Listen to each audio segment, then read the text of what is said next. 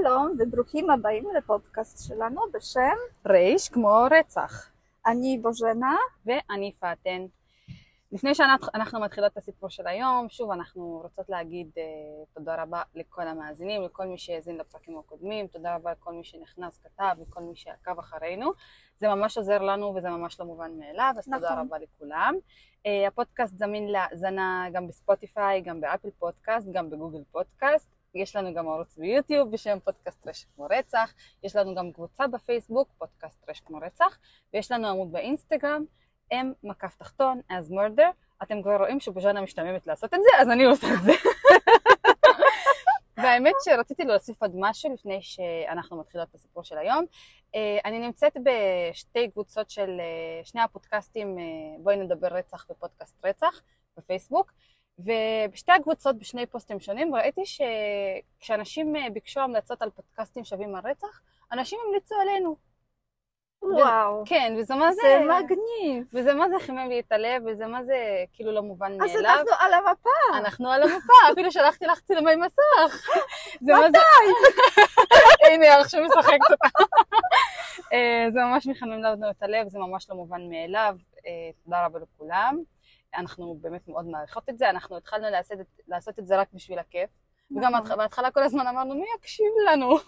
נכון, אנחנו כל הזמן מופתעות כמה אנשים אה, מקשיבים לנו. האמת שכן, גם ממספר האזנות, גם ממספר העוקבים, כי אנחנו כל הזמן אומרות שאנחנו לא כאלה טובות, ובטח לאנשים נמאס לשמוע את הטעויות שלנו, אבל זה לא מובן מאליו. נכון. אז נכון. תודה רבה. המון תודה. מוכנה? כן, אז בואו נעבור כבר לסיפור של היום. יאללה. אז פעם אחרונה שאני סיפרתי, אז אנחנו עברנו לשלגים של סיביר. נכון. היום אנחנו דווקא נע- נעבור עמוק עמוק לתוך המים. וזה מים של אה, ים האלמוגים, עליית קווינסלנד באוסטרליה. או, מדינה אבל- חדשה. נכון, עוד, שם עוד לא היינו. שם עוד לא היינו. נכון. אבל אה, לפני שמגיעים לשם, אז אנחנו צריכים להכיר את הגיבורה שלנו. אה, בשם קריסטינה תומפסון. קריסטינה תומפסון נולדה ב-1977 והיא נולדה בגרמניה בגדול, כי אימא ואבא שלה הם היו בעצם אימא, סינדי, ובעלה. הם היו עובדים שם, הם היו אמריקאים ועבדו בגרמניה, והיא נולדה שם, אבל היא לא נולדה לבעל של סינדי, רק לסינדי היה רומן. אז אה, היא הייתה בעצם אה, אה, ילדה של המאהב שלה. ואז כשהם חזרו לארצות הברית, אז נפרדו, התגרשו, ואימא סינדי התחתנה עם המאהב שלה בשם. טומי תומסון. אבל עכשיו הילדה לא הייתה רשומה בשמו, כי נכון, היא הייתה רשומה בשם של הבעל הקודם של, של סינדי, אז הוא היה צריך לאמץ אותה.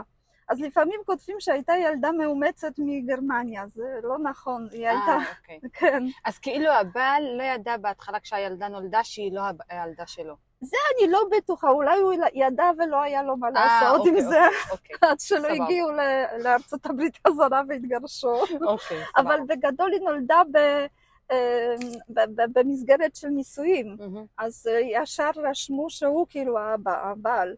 והוא לא. בסדר, אבל זה כזה סיפור רק בגלל שלפעמים כותבים שהיא הייתה מאומצת. אה, ואז אה, הזוג הזה, סינדי וטומי, ביחד עם אה, טינה, כי השם שלה קריסטינה, אבל היא מאוד אהבה שקראו לה טינה. אז הם עברו כמה מקומות בארצות הברית, ובסוף הגיעו לאלבמה, לעיר בשם אה, הלנה. ושם כאילו אה, היא ממש אה, אה, גדלה, ושם נולדה עוד ילדה לזוג הזה בשם אה, אלנדה. האחות הקטנה של טינה, ובעצם צריך להגיד שבגיל חמש אצל טינה מצאו פגם בלב. אני לא אגיד שם של המחלה הזאת, יש לזה שם מאוד מסובך, אבל בק- בקיצור, הלב לפעמים פעל יותר חזק, לפעמים פחות חזק, והיא הייתה צריכה לקבל כל הזמן תרופות. מהמם. וכשהייתה קטנה, עוד לפני בית הספר, זה איכשהו הסתדרה עם זה, אבל בבית הספר זה עשה הרבה בעיות, כי אה, קודם כל היא לא יכלה לעשות ספורט כמו שצריך ולא להתעייף יותר מדי, אבל גם הכדורים אה, השפיעו עליה שכל הזמן הייתה ישנונית. אז היו לה, כאילו לא הלך לה כל כך בבית הספר, וכש... כשסיימה קולג' אז בעצם ישר הלכה לעבוד והיא עבדה בחנות, בחנות בקניון כזה גדול בבירמינגהם. עכשיו, אמ, כבר בקולג' היא הכירה את אה, בחור בשם אמ, דיוויד גבריאל ווטסון. אה, הם, כל, כל אחד היה כבר בזוגיות עם מישהו אחר, אז הם היו רק חברים בקולג'. עכשיו אה, צריך לה, אה, להגיד פה שבעצם טינה הייתה כזאת גברת מהדרום, כי אימא שלה הייתה אישה שתמיד חשבה שמה שחשוב לבת, לילדה, זה כמה שיותר מהר למצוא חתן, להתחתן, להקים משפחה ובעצם זה, זה היה מאוד חשוב. וככה היא גידלה את הבנות שלה, כן? והיא הייתה כזאת גם רומנטית, היא מאוד אהבה את הסרט אה, עבר עם הרוח, mm-hmm. עם סקרלט אה, אוהנה ורט. אז אה, זה היה כאילו כזו אהבה של פעם, ו- וגם טינה מאוד אהבה את זה, ומאוד חלמה שיהיה לה גם כזה רומן ו- וכזה חתן מגניב. אבל לא הלך לה בעצם. באהבה לא הלך לה, היו לה, כי היא הייתה ילדה ממש יפה, כאילו בחורה יפה, בלונדינית כזאת, אבל, אז היו לה חברים, אה, אבל זה איכשהו ככה לא היה כמו שהיא ציפתה, רומנטי ועד הסוף. אנחנו באים לחיים האמיתיים. נכון. ואז אה, כאילו הכירה בקולג' את גבריאל ווטסון, שהוא אהב שקראו לו גייט. עכשיו מי זה, הבחור הזה?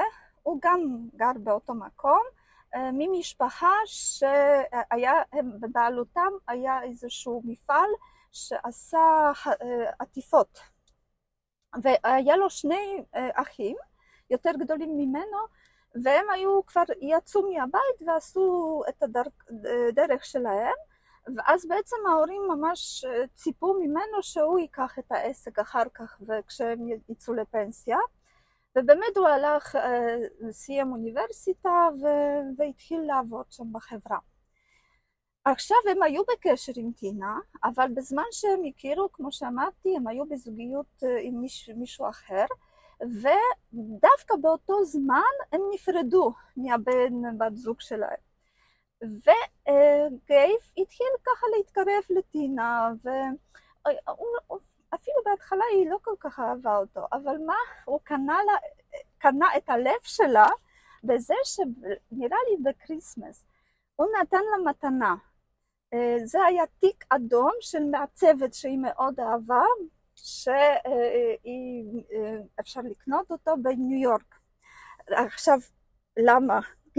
היא קודם כל היא מאוד אהבה את המעצבת, והיא סיפרה לגייב שהחבר שלה הקודם, היא נסעה לניו יורק והיא ביקשה ממנו לקנות את התיק הזה, והוא לא עשה את זה.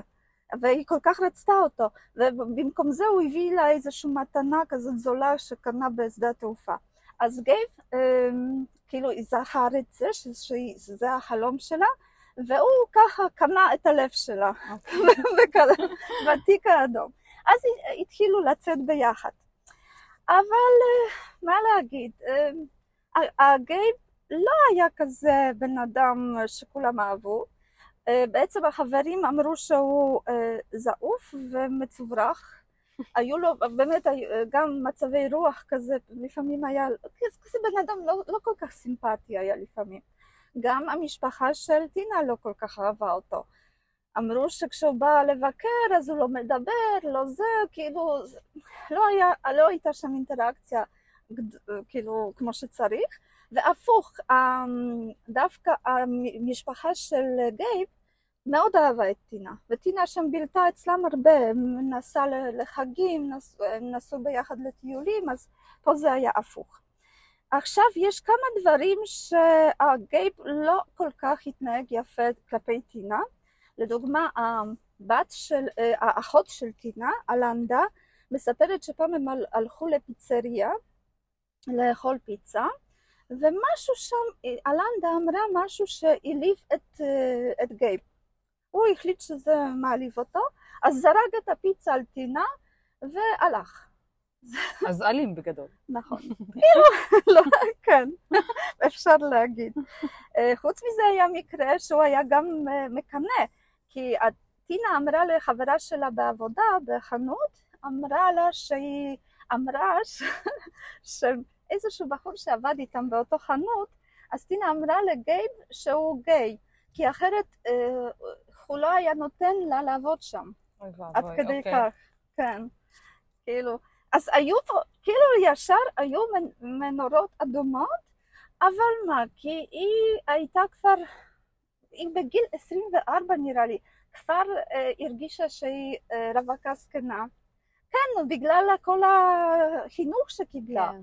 חוץ מזה, קרה דבר כזה שאלנדה התחתנה לפ- לפניה, והיא האחות הצעירה. אוי ואבוי, נכון. איזה אסון. כאילו, היא כן הייתה שמחה מזה, כאילו, לא, אבל, אבל יש איזשהו משהו, וואלה, איך זה כאילו קורה. וגם אה, החברות שלו התח... אה, לה התחתנו, וכל הזמן הייתה שושבינה, ורצתה, סוף סוף רצתה היא ללבוש את השמלה הלבנה. אז היא ממש בנתה על, אה, בלטה על גייב. והיא אפילו, מה שלא אמרתי על גייב, שהוא מגיל קטן מאוד אהב אה, צל, אה, צלילה. מהמם.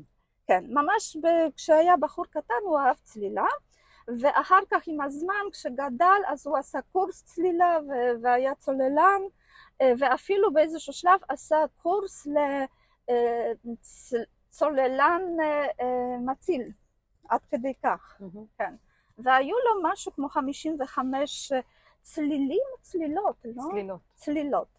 הוא עשה, אה, אז אה, בעצם טינה חשבה שזה, אה, בגלל שהיא כל הזמן חיכתה וחיכתה מתי הוא יבקש את היד שלה, אז חשבה שאולי זה יקרב אותם, ש... והיא גם תעשה קורס צלילה. חמודה. נכון? אז התחילה, מתי היא התחילה? נראה לי, כן, ב... אז כבר לא, לא זוכרת, ב- בינואר, כן, בינואר 2003 היא התחילה קורס צלילה, צלילה וכולם היו בשוק כי היא לא אהבה מים, באמת? כן, היא לא אהבה לרטף את השיער שלה. אז אה, אה, וכולם אמרו, מה, מה פתאום היא רוצה לעשות? צלילה. כן. יש אה, לי שאלה. כמה כן. זמן, הם- ב-2003 הם כבר היו ביחד? כן. כמה זמן? ב-2003 כמה כבר היו ביחד. הם התחילו אה, לפני, בסוף 2002, אוקיי. ככה, סבבה. כי הוא אז לא קנה לה את זמן. המתנה, כן, כן, מהמם. כן, אבל הוא נתן לה לחכות די הרבה זמן. זה נראה לי שעוד יותר לפני הם כבר יצאו, כי זה היה בשלבים, כי ב- ב- בהתחלה הם רק יצאו ביחד כמו זוג חברים כאלה. כן, זה כן. לא נחשב אה, כן, לצאת. אבל עם הזמן, לא, אבל אה, אחר כך היא כבר ציפתה שהוא קנה אבל זוג רשמי נגיד הם התחילו לקראת 2002.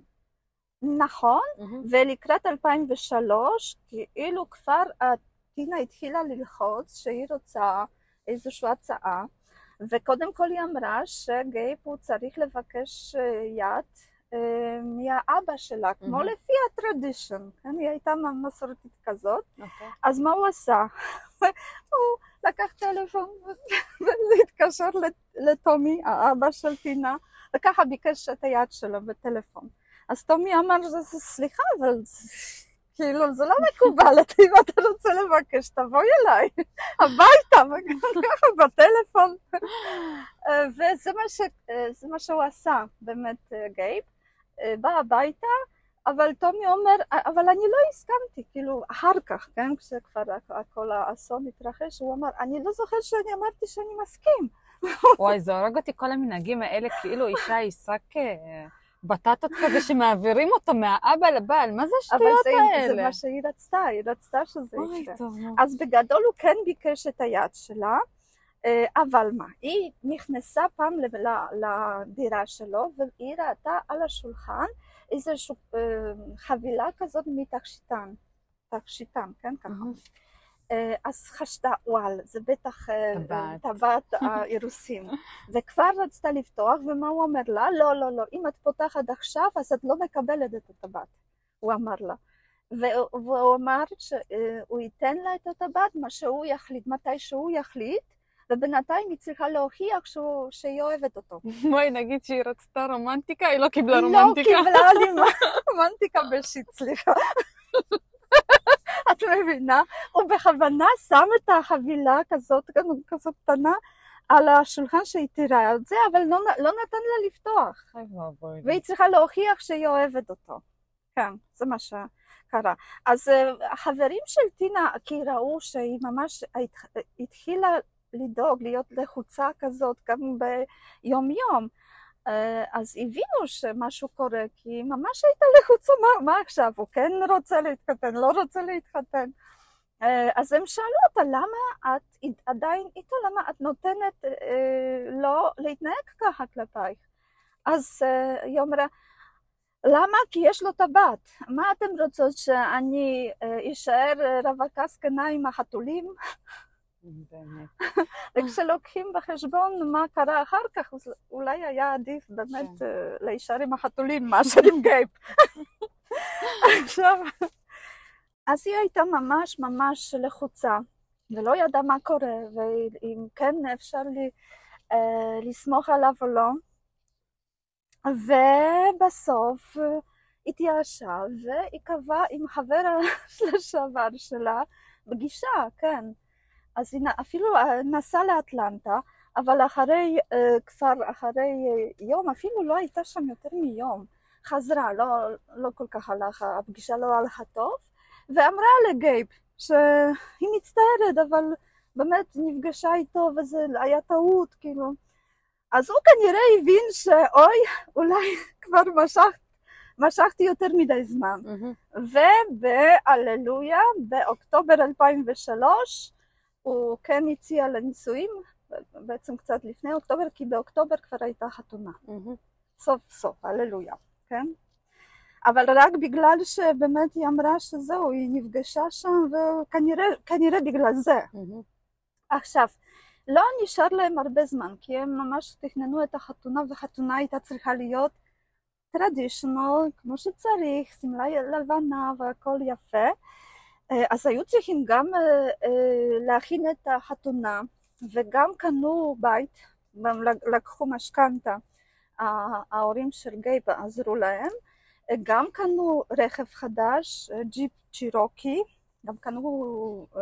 לא חתול, לא חתול, לא כלב קנו, עכשיו זה כלב, ובעצם הם נכנסו להלוואות, כאילו היה להם קצת שם לשלם. אה, וגייב גם אמר לטינה שבגדול היא צריכה עכשיו את הפוליסה לחיים, פיתוח חיים, היא צריכה לשנות, כי זה היה על אבא שלה, אם קורה לה משהו אז כסף אה, עובר לאבא, אבל עכשיו כשהיא תהיה נשואה אז הוא צריך להופיע בכל המקומות. אז היא באמת אמרה, כי טומי, האבא שלה, הוא היה סוכן ביטוח. Mm-hmm. אז היא אמרה לאבא שהיא תצטרך לשנות את זה, וגם היא רצתה קצת להעלות את הסכום, כאילו חודשי, בשביל להעלות אחר כך את הסכום הסופי. ו- אבל לא היה זמן פשוט, אז טומי אמר כבר בסדר, אז אחרי חתונה הכל נעשה. אבל אה, זה, בכל הדברים האלה היה מוזר, כאילו שעוד חשב על, אה, גייב חשב על כזה דבר. עכשיו היא, היא אה, עדיין עם הקורס אה, לצלילה ולא הלך לה כל כך, אבל ב, בעצם באפריל 2003, עוד לפני שהוא הציע לנישואים, אז היא פעם ראשונה הגיעה ל... אה, בשביל לקבל תעודת צוללן לאיזשהו מבחן, ובמבחן הזה היא הייתה צריכה, והיא ישר ישר קנתה כל הציוד של הצוללן. כאילו שלא לקחה בחשבון שהיא פתאום יכולה לבטל ולא, אני, לא, לא, מתאים, לא מתאים לי, ישר ידעה שהיא צריכה לעשות את זה. אז אה, היא עשתה את המבחן, וחלק מהמבחן זה היה מתחת למים להוריד מסכה ואחר כך לשים אותה שוב.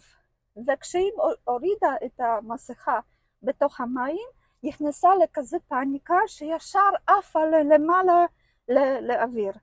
אז המדריך לקח אותה לשיחה, כי היא כמובן לא עברה את, ה, את המבחן, והוא לקח אותה לשיחה, והוא אמר, תקשיבי, את צריכה לרצות להיות uh, צוללן, לא שמישהו יכול ללחוץ עלייך, אם תחשבי טוב טוב, אם באמת זה מתאים לך, אם באמת את רוצה לעשות את זה. אז היא אמרה שאין לה ברירה, כי אחרת הבן זוג שלה יהרוג אותה. נו באמת. כן, ככה אמרה לו. אז אנחנו לפני, אה, ופעם שנייה כשהיא הגיעה למבחן הזה כבר עשתה הכל בסדר, אז היה לה את התעודה של צוללן. בסוף כן קיבלה, אבל uh, היא הייתה די הרבה נכנסת לפאניקה מתחת למים. עכשיו אנחנו לפני חתונה, כן? אז הם קנו שם כל מיני דברים, ומארגנים גם טיול uh, אחרי חתונה לירח דבש, ובעצם uh, ההורים של גייפ קנו לו טיול כזה לאוסטרליה, וזו הייתה צריכה להיות מתנה עבור זה שהוא סיים אה, אוניברסיטה. אז טינה אמרה שאם ככה אז אולי נעשה מזה אה, טיול לירח דבש, אה, ואחר כך אתה תיסע לאיזשהו מקום אחר. והוא הסכים, זה באמת נכון. אז בעצם הם ישר אחרי חתונה היו צריכים לטוס לאוסטרליה לטיול הזה של איזשהו עשרה ימים, 12, משהו כמו שבועיים, כזה הטיול הזה. אז אה, הם היו מאוד עסוקים, וממש לקראת החתונה, יום לפני, שתי המשפחות נפגשו, והתחילו שם באיזשהו שלב ריב, לא, לא יודעת בדיוק על מה רבו, סינדי, אימא של טינה, אה, אה, רבה עם ההורים של גייב, והגיע לכזה שלב שבעצם טינה שאלה את גייב אם במקרה סינדי לא, לא תרצה לשלם עבור החתונה את החלק של, של טינה, האם ההורים שלו יכולים לשלם? אז זה ממש הגיע לשלב. כן. אז תחשבי, אם היא חלמה על זה כל כך, לעשות את החתונה ושזה יהיה שמח, ובסופו של דבר יצא ממש לחוץ ולא נעים, נכון? אבל כשהגיע לחתונה, כאילו הכל הלך אה, חלק, סינדי לא עשתה בעיות, okay. אוקיי. גם המשפחה של גייב לא, אז הכל היה בסדר, ובסוף בסוף חתונה סינדי בעצם ניגשה לגייב וביקשה סליחה שככה קודם, יום קודם לא התנהגה יפה, וגם גייב ביקש סליחה ואמר שהוא אוהב את טינה ושהוא ידאג לה. אז uh, בסופו של דבר הכל הלך uh, כמו שצריך. ובעצם זו פעם אחרונה שההורים של טינה ראו אותה. כי ישר אחר מהחתונה היא נכנסה למעלית בבית מלון, הלכו לישון בחדר ולמחרת כבר טסו לאוסטרליה. אוקיי. אז אנחנו עוברים עכשיו, כמו שקודם אמרתי, למדינה חדשה, יפה, בשם אוסטרליה. הגענו לסידני. כן, כאילו, הגענו ביחד עם טינה וגיי, ועכשיו מה שהיה בתכנון זה דווקא נחמד, כי שבוע אחד הם רצו שזה יהיה כאילו שבוע של טינה, והם יהיו בסידני ויעשו הכל מה שטינה רוצה. אז הם הלכו ככה למוזיאונים, לאיזשהו אקווריום שם עם הדגים, היא מאוד אהבה לראות עצבי ים. הלכו לאופרה שיש בסידני, בניין אופרה, אז ככה בילו טוב. ושבוע הבא זה היה צריך להיות שבוע של גייפ, כי הם לקחו uh, טיול של uh, ספינה כזאת בשם ספויל ספורט, uh, והיו צריכים לש, לשוט, לנסוע בקיצור, לשונית אלמוגים גדולה, mm-hmm. כן? Uh, כי זה הים האלמוגים ושם זה האלמוגים הכי יפים, הכי גדולים, והם מארגנים שם טיולים דווקא לפי דעתי נחמד, אם באמת הייתי, אם הייתי צולל, צוללנית, אז, היית עושה את זה. אז הייתי עושה, אבל אני לא, אני לא הייתי, אני לא יהיה. צוללנית ואני לא אהיה, זה בטוח לא אחרי הסיפור הזה. כן, אז הם לקחו, נסעו לקווינסלנד, לעיר טאנסוויל, אה, ושם אה, הגיעו לספינה בשם ספוילספורט, כמו שאמרתי, וזה היה של חברה מייק בול דייב אקספדישן. היו שם כבר 25 תיירים שהם רצו לעשות צלילה, אה, וכמה 12 אנשים אה, של צוות בגדול. וביום ראשון הם התחילו, ככה נכנסו לחדרים שלהם, או איך, איך קוראים לחדרים בספינה? חדרים? חדרים? כן, נראה לי. בפולין יש שם אחר לחדרים אה, אוקיי. יכול בספינה. להיות שגם בעברית אני פשוט לא יודעת. נכון. אז זהו, אז כל אחד קיבל את המקום שלו, ויצאו ככה לארוחת ערב, התחילו להכיר אחד השני, והם בין היתר אה, הכירו את קן ופולה סניידר, שהם היו מפלורידה, זה כזה זוג יותר אה, מבוגר. אה, ג'ון דאוני, זה רופא מש- משיקגו, אה, והייתה גם, היה זוג צעיר, גם אחרי חתונה בירח דבש של גארי ודונה סטמפלר. הם גם היו ב honeymoon. ומי שהיה המנהל של כל הטיול זה ווייד אה, סינגלטון, שהוא אה, היה בן ש- אה, 34, והוא היה אחראי על כל הטיול. היה ממש צוללן עם ניסיון, נראה לי שיותר מ-500 אה, אה, צלילות הוא עשה. ככה שהתחילו להכיר אחד את השני, ובערב גם, לפי הנהלים של החברה, וייט סינגלטון, הוא היה צריך לדבר עם כל אחד ולהכיר אותו ככה ו- ו- ולהבין באיזה שלב אה, של, של כושר לצלול הוא, הוא נמצא. כי לפי החברה אה, הם מחלקים את האנשים לירוקים, ירוק זה זה שאין לו ניסיון גדול, אה, צהוב שהוא קצת יותר אה, מנ- מנוסה, ואדום שיש לו מעל 50 צלילות, אבל מעל 50 צלילות באוקיינוסים ובים, לא סתם, אה, ושהוא צ- אה, אה, עשה את הצלילה 12 פעמים בשנה שעברה, שזה לא יהיה שהוא עשה את זה לפני עשר שנים ועכשיו כן יש לו, אבל זה לא עוזר, נכון?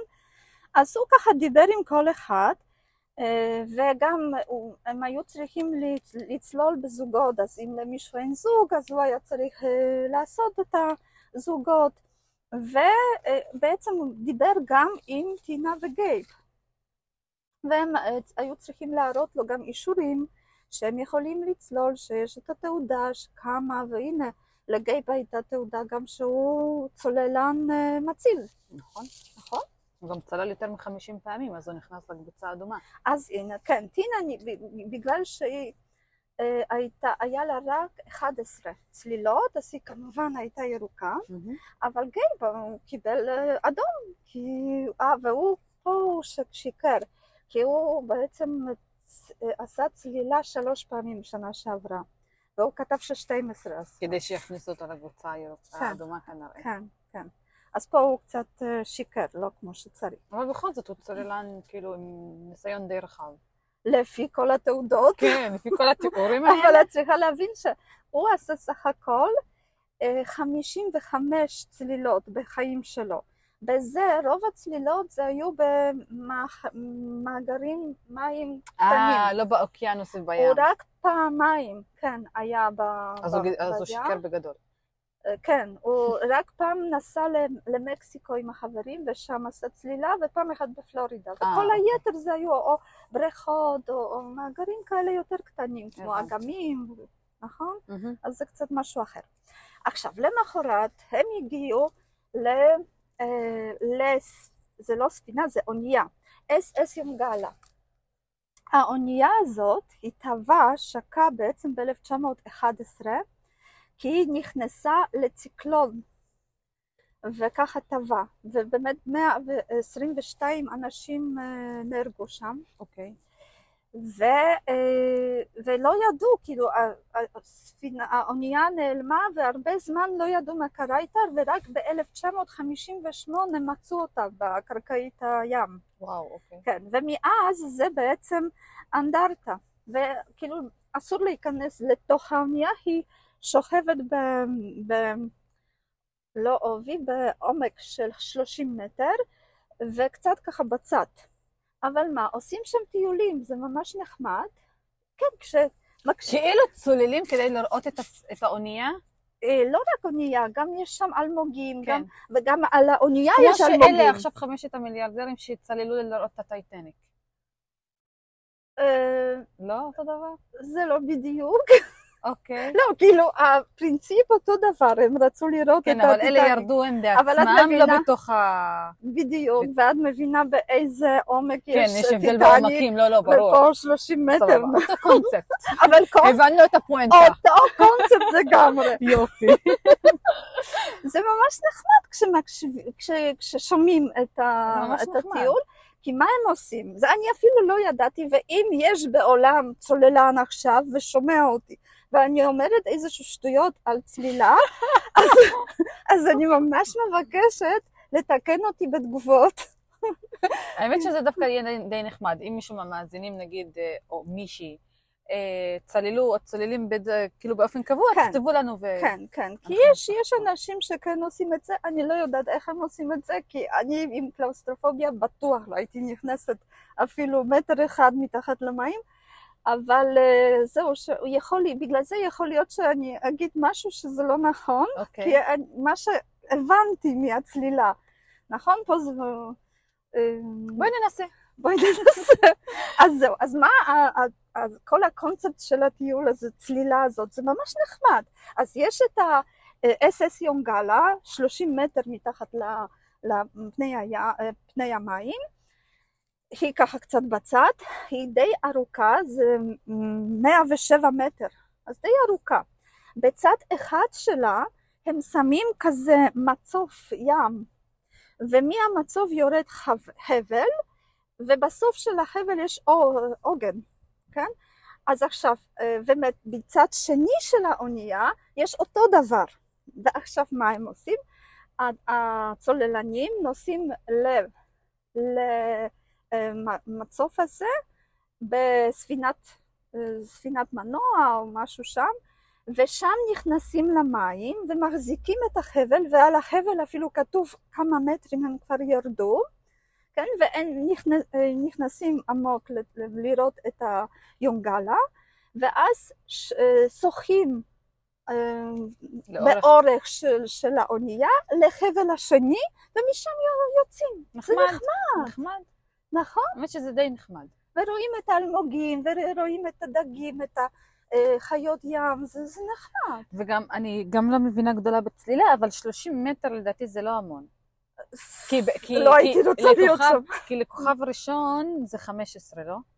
15 עד 20 מטר? מה זה כוכב ראשון? בצלילה, קורס, אה, קורס ראשון של צלילה, כוכב אחד.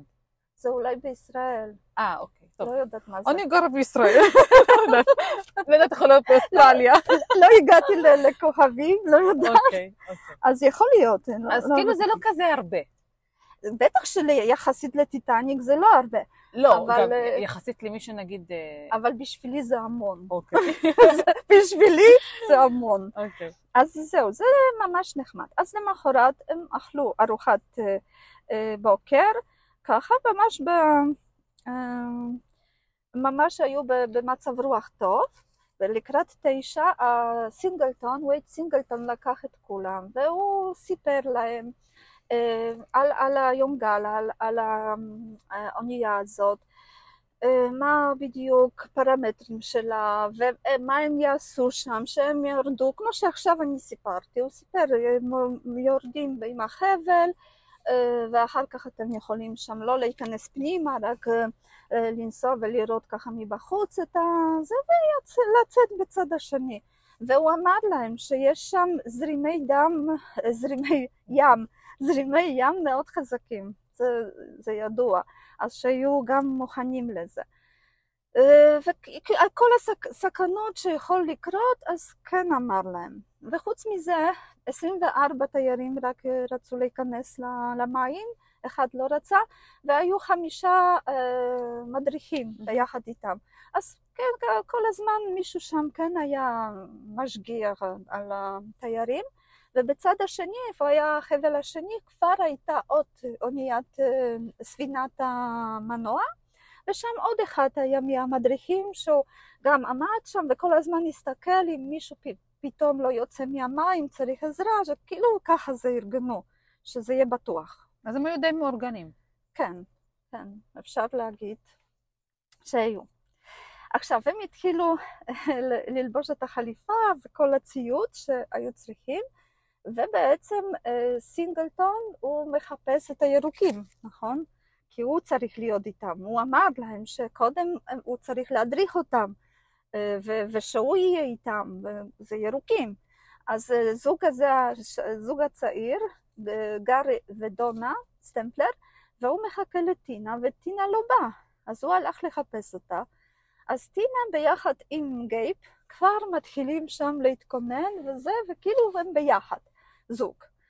אז סינגלטון אומר, אבל את פה במצב ירוק, אז את הולכת איתי. אז היא אמרה, לא, אבל אני, אני חשבתי שבעצם קבענו אתמול כשדיברנו, שאני רוצה את הצלילה לעשות עם גייב, כי הוא מנוסה, והוא, ואני סומכת עליו.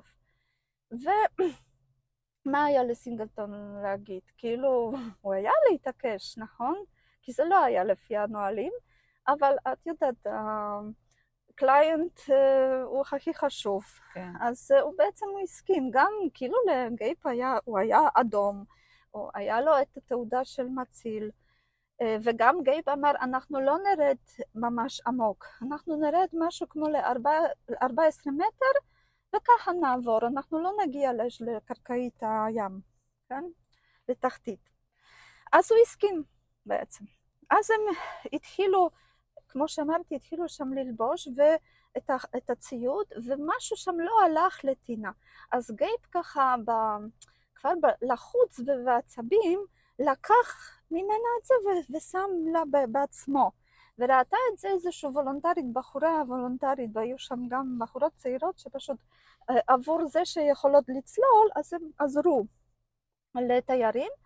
והיא אמרה שהיא ראתה את זה, שזה ממש לא היה נכון לעשות, כי הוא היה צריך להסביר לה איך לעשות את זה בשביל שהיא תדע פעם הבאה, ולא לעשות את זה בכוח כזה בעצבים.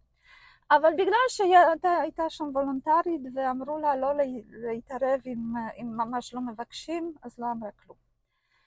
אז הם נכנסו לס, לספינת מנוע והגיעו למצוף הזה, כן? והתחילו אה, לרדת, ואז הם פגשו שתי בחורות כבר, בחורות, לא, לא כזה בחורות, כי אחת הייתה אימא והשנייה הייתה בת, אדרי, אה, אדריאנה וז'קלין שרמן. שהם התחילו את הצלילה, אבל באיזשהו שלב החליטו שהם חוזרים לאונייה כי הרגישו שאין להם מספיק בלסט אה, והן לא, לא יורדות למטה. אז הם חזרו לאונייה. כאילו הן הרגישו... שלא יכולות לרדת למטה מספיק. Mm-hmm. כי הם אה, כאילו אין להם משקל מספיק גדול. Mm-hmm. אז אה, לוקחים כזה, גם אני לא ידעתי, אבל בשביל זה לוקחים בלסט או נטל, נטל כנראה אומרים את זה בעברית, שפשוט את, את מוסיפה לך, ב, לא יודעת, באיזשהו חלק של החליפה, ואז את יותר כבדה, ואז את יכולה לרדת למטה. Mm-hmm. כן? אז זהו, אז הם ירדו עם החבל הזה למשהו עומק כמו uh, אחד מטר. את יודעת מי ירד ראשון? לא, okay. אבל אוקיי. זה כאילו, נראה לי שביחד, כי זה אפשר מכל הצדדים okay. שלכם. אה, אוקיי, לא, סבבה. חשבתי שזה אחד, אוקיי. כן, הם היו ביחד. והיו בעומק של משהו כמו אחד מטר, ופתאום אה, גייפ נתן סימן לטינה שהם צריכים לחזור למעלה. כי הוא שמע איזשהו צפצוף מהמחשב שלו. ומה זה מחשב שלה? צוללן, אני אסביר לך. זה נראה לכל צוללן יש, זה נראה כמו, אה, כמו שעון. שעון חכם. זה, זה לא, זה מחשב.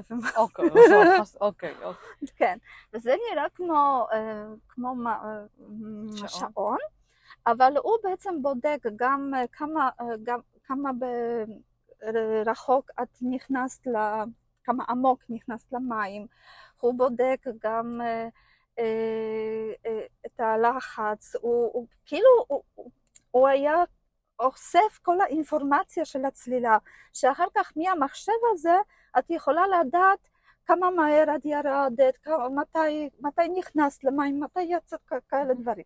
אז זה, הוא אמר שצפצף לו, אז כנראה שמשהו לא בסדר, משהו לא תקין, אז הם עלו שוב, עלו שוב לאונייה.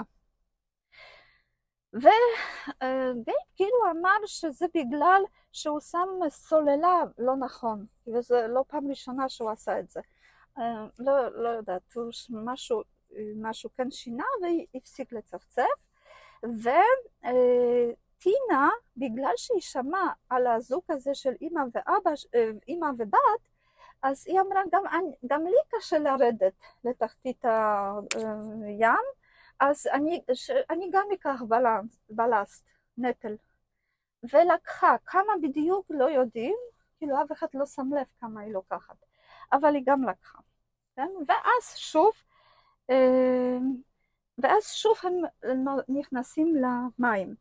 ופה עוד דבר אחד, שכשהיא פעם ראשונה קפצה למים מספינת המנוע, אז כשנכנסה למים, נכנסה גם לפאניקה ותפסה איזשהו תייר אחר מהאונייה שלהם בשם מרק לטון והוא אחר כך סיפר על זה שהיא ממש תפסה אותו ביד. והיא הייתה בפאניקה. אבל מהר נרגעה וכאילו המשיכה. זה כשפעם ראשונה כן קפצו עכשיו הם חוזרים לספינת המנוע אה, לפני שחוזרים לפי נוהל הם צריכים למלא שוב את המכלי אה, חמצן וככה עושים זה לפי הנוהל ונכנסו לספינת המנוע ביחד עם סינגלטון והירוקים mm-hmm. אז בעצם באותו זמן הם היו מתחילים אה, לרדת למטה. עכשיו, מה פה, באותו זמן גם כשהם היו נכנסים למים אז אה, עוד אונייה בשם ג'ס 2, יותר קטנה, ספינה בעצם, זה לא אונייה, אה, הגיעה גם בשביל יונגלה, בשביל אה, לראות שם ולצלול, אבל זו הייתה יותר קטנה, שם היו תשעה תיירים, בגדול מאנגליה ומקוריאה, והיה ארבע אנשי צוות, והם גם התחילו לרדת. ועכשיו באונייה הזאת היה אה, רופא בשם סטנלי סטוץ, וכשהוא נכנס למים, באיזשהו כזה גובה של ארבע מטר, הוא, הוא מסתכל קצת ל, למטה, ומה הוא רואה?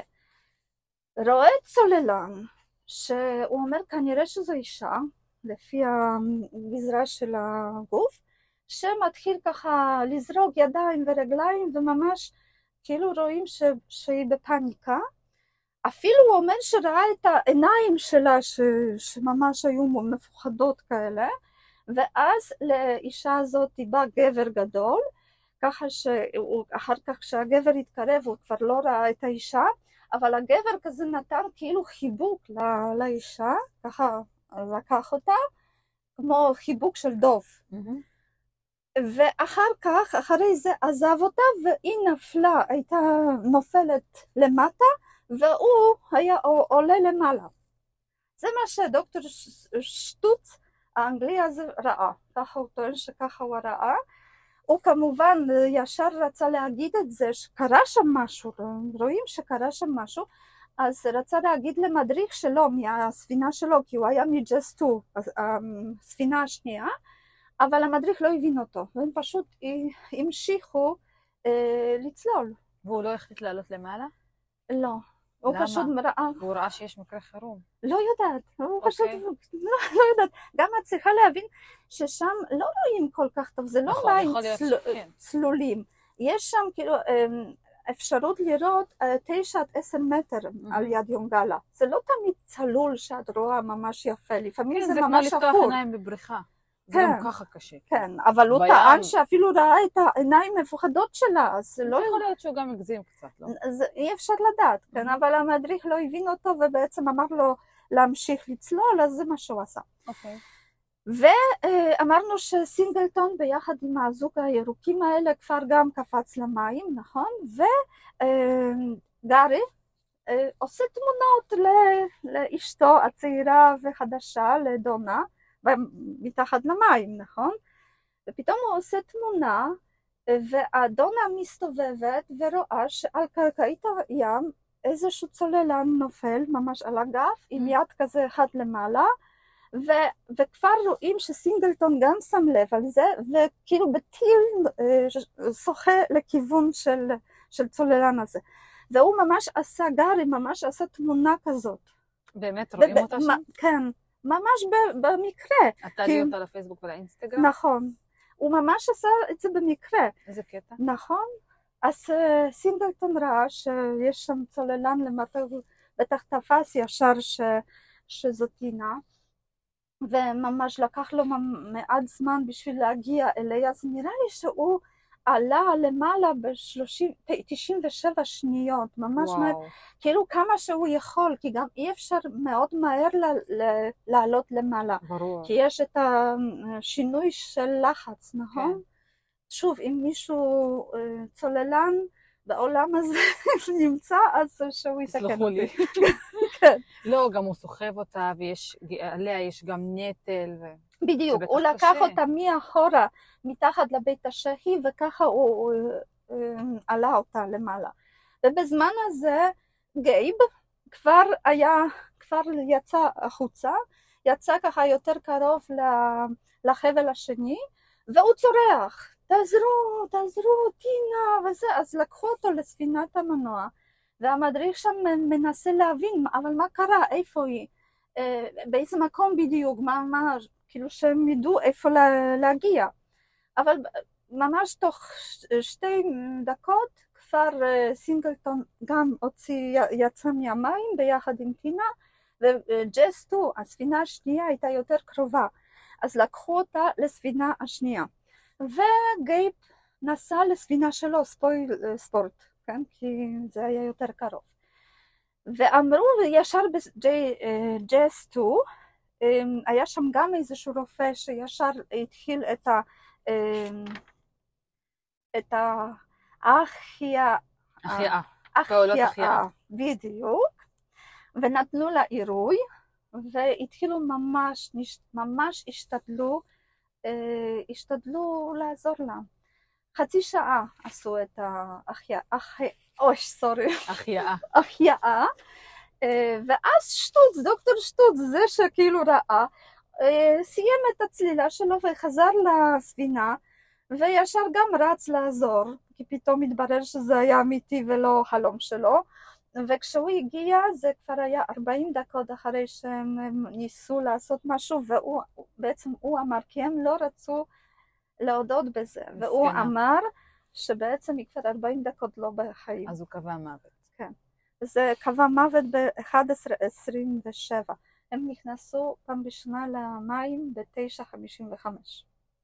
יואו, מסכנה. כן, והגייט בספינה הראשונה שלו, כן, הוא היה שם, ואמרו, עוד אמרו לו שבעצם נו- נותנים כבר עירוי לטינה ו- ומנסה, אז היה לו תקווה שהיא היא עדיין בחיים ועוזרים לה, והוא היה ממש בפאניקה, הוא בכה שם ו- ודיבר כל הזמן מה קרה, וכאילו רצה להסביר, וממש ממש דאג, זה לא שלא לא אכפת לו, עוד נפלה אז נפלה, אז שישכב שם, סורי, לא, לא צוחקים.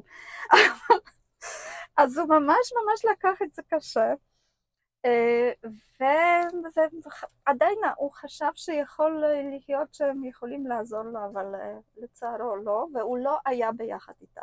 בעצם הוא היה בס- בספינה אחרת, כן? ורק אחרי שקבעו כבר מוות, אז, אה, אז לקחו אותו לשם, הוא ייפרד ממנה, ואז הביאו אותו, אותה חזרה לספויל ספורט, והתחילו לחזור לטאון סוויט. יואו, מסכנה. כן. אז עכשיו מה הסיפור של אה, גייב? כי הוא לא, לא מפסיק לספר, הוא לכולם מספר, הוא, הוא בשוק גם, סוג של שוק. כמובן, זה מפחיד. אז מה הוא אומר? שהם ירדו בעצם לגובה של אה, 14 מטר, והיו זרימה, זרימי אה, מים מאוד חזקים, וטינה נכנסה לאיזושהי פאניקה, היא סימנה לו שהיא רוצה לעלות אה, כי היא נופלת יותר מדי. יכול להיות שלקחה יותר מדי נטל, את. הבלסט. אה, אז, אז הוא אמר לה, תלחצי על הלחצן, כזה, אני לא יודעת איך הלחצן בדיוק נראה, אבל בשביל לעלות, אז צריך, יש את הציפות, לא ציפות, אפוד, לא. אפוד, אפוד ציפה, ככה זה נקרא, כן, אפוד ציפה, או אפוד. אפוד. אפוד ציפה, mhm. כן. אז יש ל- לכל צוללן, יש את האפוד ציפה, וזה תלוי, אם את רוצה לרדת, אז את, את פשוט מוציאה מהאפוד הזה, מוציאה אוויר, ואם את רוצה לעלות, אז את צריכה למלא אותו באוויר. אז הוא סימן לה, תלחצי ותמלאי את האפוד שלך, ואז תעלי. והיא לחצה, וזה לא עבד. ועכשיו, אה, מה, מה לעשות, כאילו הוא התקרב אליה, אבל היא הייתה גם אה, נופלת למטה. ככה הוא מספר. אה, ובאיזשהו שלב היא נכנסה לפניקה והתחילה עם הידיים ככה לזרוק ידיים לכל הכיוונים והורידה לה את המסכה. יואו. לא את המסכה. וכשהורידה לו את המסכה, אז באמת, אי אפשר לראות במים מלוחים שום דבר, כן? אז אה, הוא היה צריך לעזוב אותה ולשים חזרה את, ה, את המסכה. אה, והוא באיזשהו שלב אחר כך גם בכה שבזמן שהיא הורידה לו את המסכה, אז הוא דחף אותה. ואיך הוא יכול, הוא בכה, איך יכולתי לדחוף אותה? כאילו, נו בסדר. אז הוא שם את המסכה חזרה, אבל היא כבר נפלה יותר למטה. ואז הוא החליט שהוא לא יכול לעזור לה, שהיא כבדה מדי בשביל ש... שהוא יעלה עלה אותה. אז הוא פשוט החליט שהוא עולה, כן? אה, ויצא, ומשם הוא פשוט יקרא לעזרה. ככה הוא החליט, זה מה שהוא סיפר. עכשיו יש לי שאלה. נכון. ש- אני, חיכיתי לשאלה. כן, אני, אני גם לא מבינה גדולה בצלילה, אבל זה שהיא שוקעת למטה, הבנתי. אבל יש לה חמצן. אה, כן, היא עם אבל... חמצן. מהמם, כן, אז בגדול, עד שמצאו אותה והעלו אותה למעלה חזרה, אספקת החמצן לא אמורה להיגמר לה. נכון, נכון. אז איך היא כבר עלתה למעלה לה בחיים? אז נדבר על זה, כן. אוקיי, כן. כי זה כן. ממש מוזר לי. וכשסינגלטון אה, היה סינגלטון. מעלה אותה למעלה, אז מישהו שם ראה אותה וכאילו אמר שכבר יש פה, בפה יש לצוללנים מקטרת, זה נראה לי נקרא, נכון? אז כאילו יצא לה ומהפה לא יצאו בועות. בועות, רק יצא דם עם איזשהו... מה? כן, מהפה. עכשיו מה, לקחו... שנייה, אבל ראו את זה למעלה כשעשו לה כבר לא, החייאה? במים, כי היו שם אנשים, זה לא שאף אחד לא היה שם, כי אוקיי. גם מספינה של ג'ייס 2. אבל זה שיצא גם- לה דם מהפה, גם כשהגיעו לאונייה השנייה, היו אמורים לראות את הדם מהפה. לא? שהכל נשטף במים. לא, לא, כי היא הייתה למטה גם. אוקיי. לא, כי... כן, זה ממש היה... לשטוץ היה יורד, דוקטור שטוץ, כן? הוא היה אה, יורד דקה וחצי אחרי טינה ו- וגייב, אז הם כבר היו יותר למטה, וזה לא מים ממש צלולים. אבל זה... זה כל העניין קרה תוך כמה דקות. נכון, ממש. ממש, פחות מחמש דקות זה לפי בגדול התיאוריה. אומרים שטינה הייתה במים עשר דקות וגייב שבע דקות. לפי וואי. המחשבים שהיה. להם על היד, הם אחר כך עשו ניתוח ומה, איך זה בדיוק קרה, איפה הם היו, באיזה גובה, מה מימו, אז התברר שהיא הייתה עשר דקות. טוב, אבל. גם יש לה מום בלב, אז... זהו, אה, אוי, אז זה פספסתי, לא סיפרתי. כן, לא סיפרתי את זה וסליחה, שכחתי. היא בגיל 24 או 5 עברה ניתוח לב, והרופאים אמרו שזהו, נגמר המום, שהיא עכשיו בריאה. אה, אוקיי. כן. כן, כן, אפילו שזה די מוזר, נכון? וההורים גם היו נגד זה שהיא תעשה צלילה, כי הם ידעו גם שיש לה בעיות וזה, אבל הרופאים אמרו שזה, שהיא ניתוח ממש הצליח והכל בסדר והיא יכולה לעשות ספורט והכל מה שהיא רוצה. אוקיי. אז היא לא הייתה מספרת לאף אחד את זה. זהו, אז מה, מה הלאה עושים? שנייה, אז כשהיא נכנסה לעשות צלילה, היא לא נתנה הצהרה רפואית שהיה לה איזה בעיה בלב? לא, אוי, נו באמת. לא. לא, היא לא אמרה לסינגלטון. הבנתי. אז הם לא היו מודעים שיש לה בעיות לא. לא, לא, שהיה להם בעיות, היה לה בעיות לב, כן? בסדר. כי כאילו הייתה בטוחה בטח שהכל בסדר כבר. זקנה. וזהו, וככה הביאו את טינה לטאונספילד, אה, כל האונייה חזרה, אה, כל הספינה, אני כל הזמן מתבלבלת, הספינה יותר קטנה. בסדר. אז הם חזרו ובעצם הסינגלטון ביקש מכל אחד שישאר במקום, כי בטח משטרה תרצה לדבר עם כל אחד מה הוא ראה, איזה איפה הוא היה. מסכן זה, וואי, איזה קשה זה. נכון. אה, אז אה, בעצם גם בעלים של החברה ושאל אה, אם, אם מישהו רוצה עכשיו לה- להפסיק את הטיול, אז הם מחזירים כסף, כן? זה לא, לא ימשיכו. אבל כולם רצו להמשיך, באמת? כן. די. לא חוץ מגייפ, כן? לא, כמובן. וואי, זה קשה. נכון, כולם, כולם יצאו. כאילו המשטרה לקחה את העדויות שלהם ו- והם הם ימשיכו. המשיכו. כן, הם המשיכו. וגייב נשאר בבית מלון. אה, זהו, אז אה, פה אנחנו נעצור, אוקיי. וכמובן, רוצה לחלק לשני פרקים? אני חייבת כי זה סיפור ארוך, ועכשיו תחשבו מה, למה גייב רצה להרוג את טינה. יכול להיות גם שזה סתם אסון. אז בואו נגלה. בוא נפתח תיאוריות לשבוע הבא. הבא. תודה רבה. תודה, נשיקות. תודה על ההאזנה. אנחנו נתראה שבוע, ניפגש שבוע הבא עם החלק השני של הסיפור של היום. ביי ביי. ביי.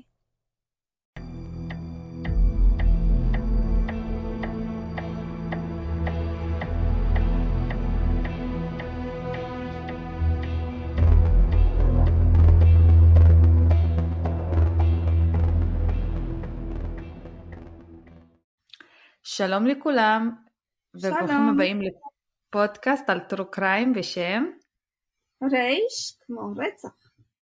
אני פאטן, ואני בוז'נה.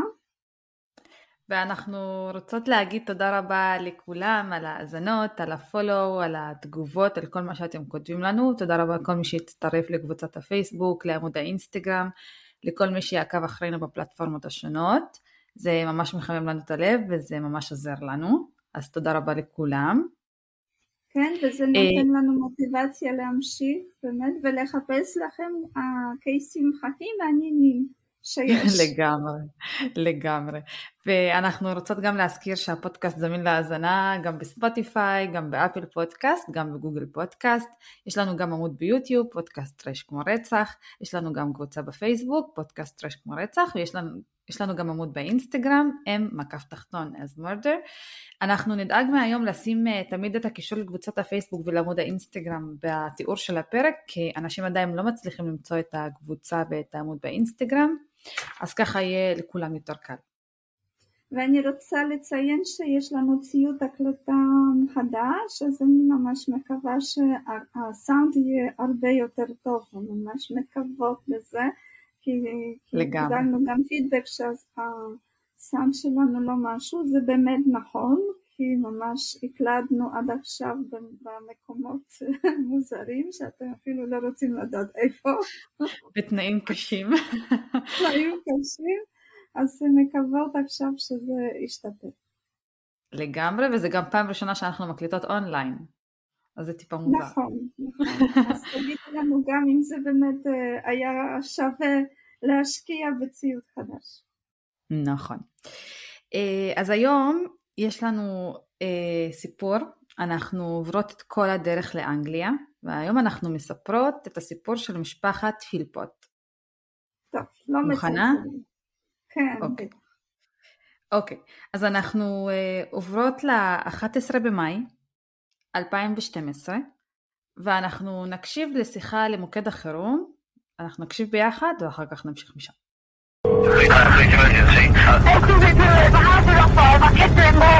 What address? 18 Victory Road. The house is up on 18 Victory Road and the kids are inside. Yeah, the kids are in bed. What's your name, Doc? Mrs. Philpott. Mrs. Philpott. How, how many kids are in the house, Mrs. Philpott? Where are they? Six of them. Sorry? Six of them.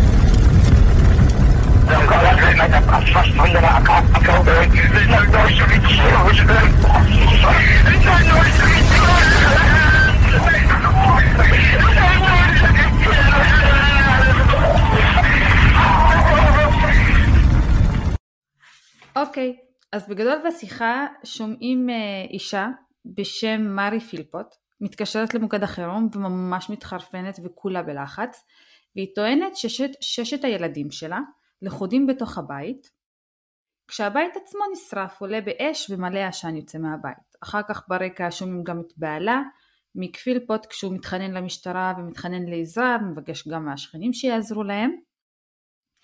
וכאילו שניהם כאילו ממש ממש באטרף ולגמרי מובן למה הם כל כך אה, חרד, נחרדים ולמה הם כל כך נלחצים. בגדול בתוך הבית... כאילו, גם הבעל מתקשר? כן, בגדול האישה התחילה את השיחה ואחר כך ברקע שומעים יותר את הבעל. שגם מבקש עזרה, ששת הילדים שלו והם כל עולמו לכודים בתוך הבית והוא כאילו מתחנן לעזרה. בתוך הבית בגדול נמצאת, נמצאת ג'יידן בת החמש, ג'סי בן השש, ג'אק בן השבע, ג'ון בן התשע, ג'ייד בן העשר ודאוני בן השלוש עשרה. שלושת הילדים היו בקומה העליונה, ישנו, אנחנו כאילו השעה ארבע לפנות בוקר הם ישנו, כששני ההורים היו בקומה התחתונה, שריפה פרצה בבית, שני ההורים יצאו החוצה, רצו החוצה, ניסו להציל את הילדים, לקחת אותם, אבל כמות העשן והאש שהייתה בתוך הבית היא פשוט הייתה בלתי נסבלת, אז לשני ההורים לא יכלו לעשות כלום, הם פשוט יצאו החוצה בשיא הלחץ, קראו לשכנים, זה, כאילו קראו לעזרה, התקשרו למוקדי החירום, אבל לא הצליחו לעשות כלום. חמשת הילדים, אה, ג'יידן, ג'סי, ג'ק, ג'ון וג'ייד, המוות שלהם נקבע במקום אחרי שכוחות ההצלה וכיבוי אש מגיעים. אה, חמשת הילדים המוות שלהם נקבע במקום, גם אם זה לא השרפה היה יותר מדי שם בבית ולא באמת היה לילדים סיכוי. דאוני נלקח לבית החולים יומיים במצב אנוש, יומיים לאחר מכן גם הוא נקבע המוות שלו והם לא מצליחים להציל אותו. בדרבי שזה כזה קהילה מאוד קטנה אנשים הלב שלהם יוצא לשני ההורים בגדול שאיבדו כרגע את ששת הילדים שלהם. זה באמת כאילו ממש מחריד הסיפור. הקהילה ממש מתגייסת כולה ואוספת מלא כסף לעזור להורים וגם כאילו לתמוך בהם בסיטואציה הכל כך קשה. אבל מהר מאוד גם לאנשים בקהילה וגם למשטרה מתברר שהתאונה הטראגית הזו סביר להניח שהיא לא באמת תאונה אלא מדובר במקרה רצח. אז אנחנו נתחיל, נחזור לתחילתו של הסיפור ואנחנו נעבור את כל הדרך ל-1956 לדרבי באנגליה. ב-1956 נולד מיק פילפוט בדרבי באנגליה למשפחה מאוד גדולה. עכשיו בשום, בשום מקום באינטרנט לא הצלחתי למצוא כמה אחים ואחיות יש לו, אבל בכל המקומות מצוין שהיה לו מלא אחים ואחיות. מה שהקשה על האבא והאימא של המשפחה. אז מיק גדל עם המון אחים ואחיות, לשני ההורים היו צריכים לעבוד מאוד קשה כדי להביא כסף הביתה וכדי להבטיח אה, אוכל לילדים שלהם, ומיק שהיה צריך תשומת לב, לא קיבל את התשומת לב שהוא כל כך כאילו היה נואש לקבל משני ההורים שלו, אבל בגדול חוץ מזה, האמת שאין הרבה מידע באינטרנט על זה, פשוט רשום שיש לו המון אחים ואחיות. אה, אבל בגדול שאר הילדות שלו הייתה מאוד נורמטיבית, מאוד רגילה, ילד שהלך לבית הספר, גדל במשפחה כזה די נורמלית. ב-1975 כשהוא היה בן 19 הוא מצטרף לצבא, הוא מתגייס לצבא ורק אחרי שהוא מתגייס לצבא הוא מתחיל להראות התנהגות ממש אלימה. בעיקר כלפי נשים שהוא יצא איתן. וב-1976 כשהוא מתחיל לצאת עם בחורה בשם קים, בחורה גם מהעיר דרבי, מעיר, מהעיר המקורית שלו, הוא מתחיל לצאת איתה, אז בזמנו הוא בן 20 והיא בת 15. בני הזוג יוצאים ביחד משהו כמו שנתיים, וב-1978 אחרי מערכת יחסים ממש אלימה, שכוללת גם אלימות אה, פיזית לפעמים, אבל גם אלימות רגשית. כאילו אלימה עד לרמה שנגיד אם קים הייתה הולכת ועושה בייביסיטר לאיזה תינוק קטן, אז אה, יום אחד אה, מיק ממש צעק עליה כי היא נתנה תשומת לב לילד הרבה יותר ממה שהיא נתנה לו תשומת לב. היא בעצמה הייתה ילדה, מה זה חמש? היא הייתה בת... בדיוק, והוא היה בן עשרים, היא בגדול הייתה קטינה. אז ב-1978, כשהוא בן 21, אמ, היא שולחת לו מכתב לצבא, הוא עדיין בצבא, היא שולחת לו מכתב אחרי שנתיים של, של מערכת יחסים והיא מספרת לו שהיא רוצה להיפרד. היא כאילו לא, לא מרוצה יותר מהמערכת יחסים והיא רוצה לצאת משם. הוא כולו בעצבים אחרי שהוא מקבל את המכתב, נוסע כל הדרך, עוזב את הבסיס הצבאי, בורח בגדול משם, ונוסע כל הדרך לדרבי, נכנס אליה לחדר, מתעצבן עליה כשהיא שוכבת במיטה ומתחיל לדקור אותה. אימא של אה, קים שנמצאת בקומה התחתונה שומעת שמשהו קרה למעלה, עולה כל הדרך למעלה ומנסה כמובן להציל את הילדה שלה. אבל היא בעצמה יוצאת גם עם נזקים, הוא מצליח לדקור אותה גם כמה פעמים, אבל בעיקר קים נפצעת, היא נפצעת משהו כמו 27 דקירות. אימא שלה מצליחה איכשהו להבריח את, אה, את קים, אה, את, סליחה, את מיק, לוקחת את הבת שלה לבית החולים, המצב שלה ממש אנוש, אבל איכשהו מצליחים להציל אותה בבית החולים, וכמובן אה, מיק נעצר על ניסיון לרצח, נשפט ומקבל שבע שנים בכלא, אבל כמובן שהוא ישרת רק שלוש נכון. שנים. חשבתי ארבע. לא, הוא שירת שלוש שנים, והשתחרר ב-1981. כי הוא היה אסיר למופת. כמובן. ב-1986 מיק מתחתן בפעם הראשונה, הוא פוגש אישה בשם פלמה, וביחד הם מביאים לעולם שלושה ילדים, שני בנים ובת. עכשיו מערכת היחסים שלהם לא כל כך נוצצת, כמובן זה מערכת יחסים ממש אלימה, הוא גבר ממש שתלטן, שבגדול פשוט רצה לשלוט באישה בכל אספקט בחיים. אז הוא היה ממש שתלטן, הוא היה ממש אלים, אבל כמה פעמים היא ניסתה לצאת ממערכת היחסים ולא הצליחה, הוא גם מלא פעמים, פעמים איים עליה, והיא פחדה לעזוב את מערכת היחסים, עד שיום אחד, ב-1991, הוא נתן לה סיבה מספיק טובה לקום ולעזוב. היא הבינה שהוא מנהל רומן עם ילדה בת 14. ואז היא הבינה, או, oh, זה זמן טוב לקום ולהתגרש. אנחנו מדברים על ילדה בת 14 ומיק בזמנו בן 35. אוי אוי אוי. אנחנו ב-1991, כן. ואף אחד אז... לא מתעניין בזה? כאילו היא קטינה.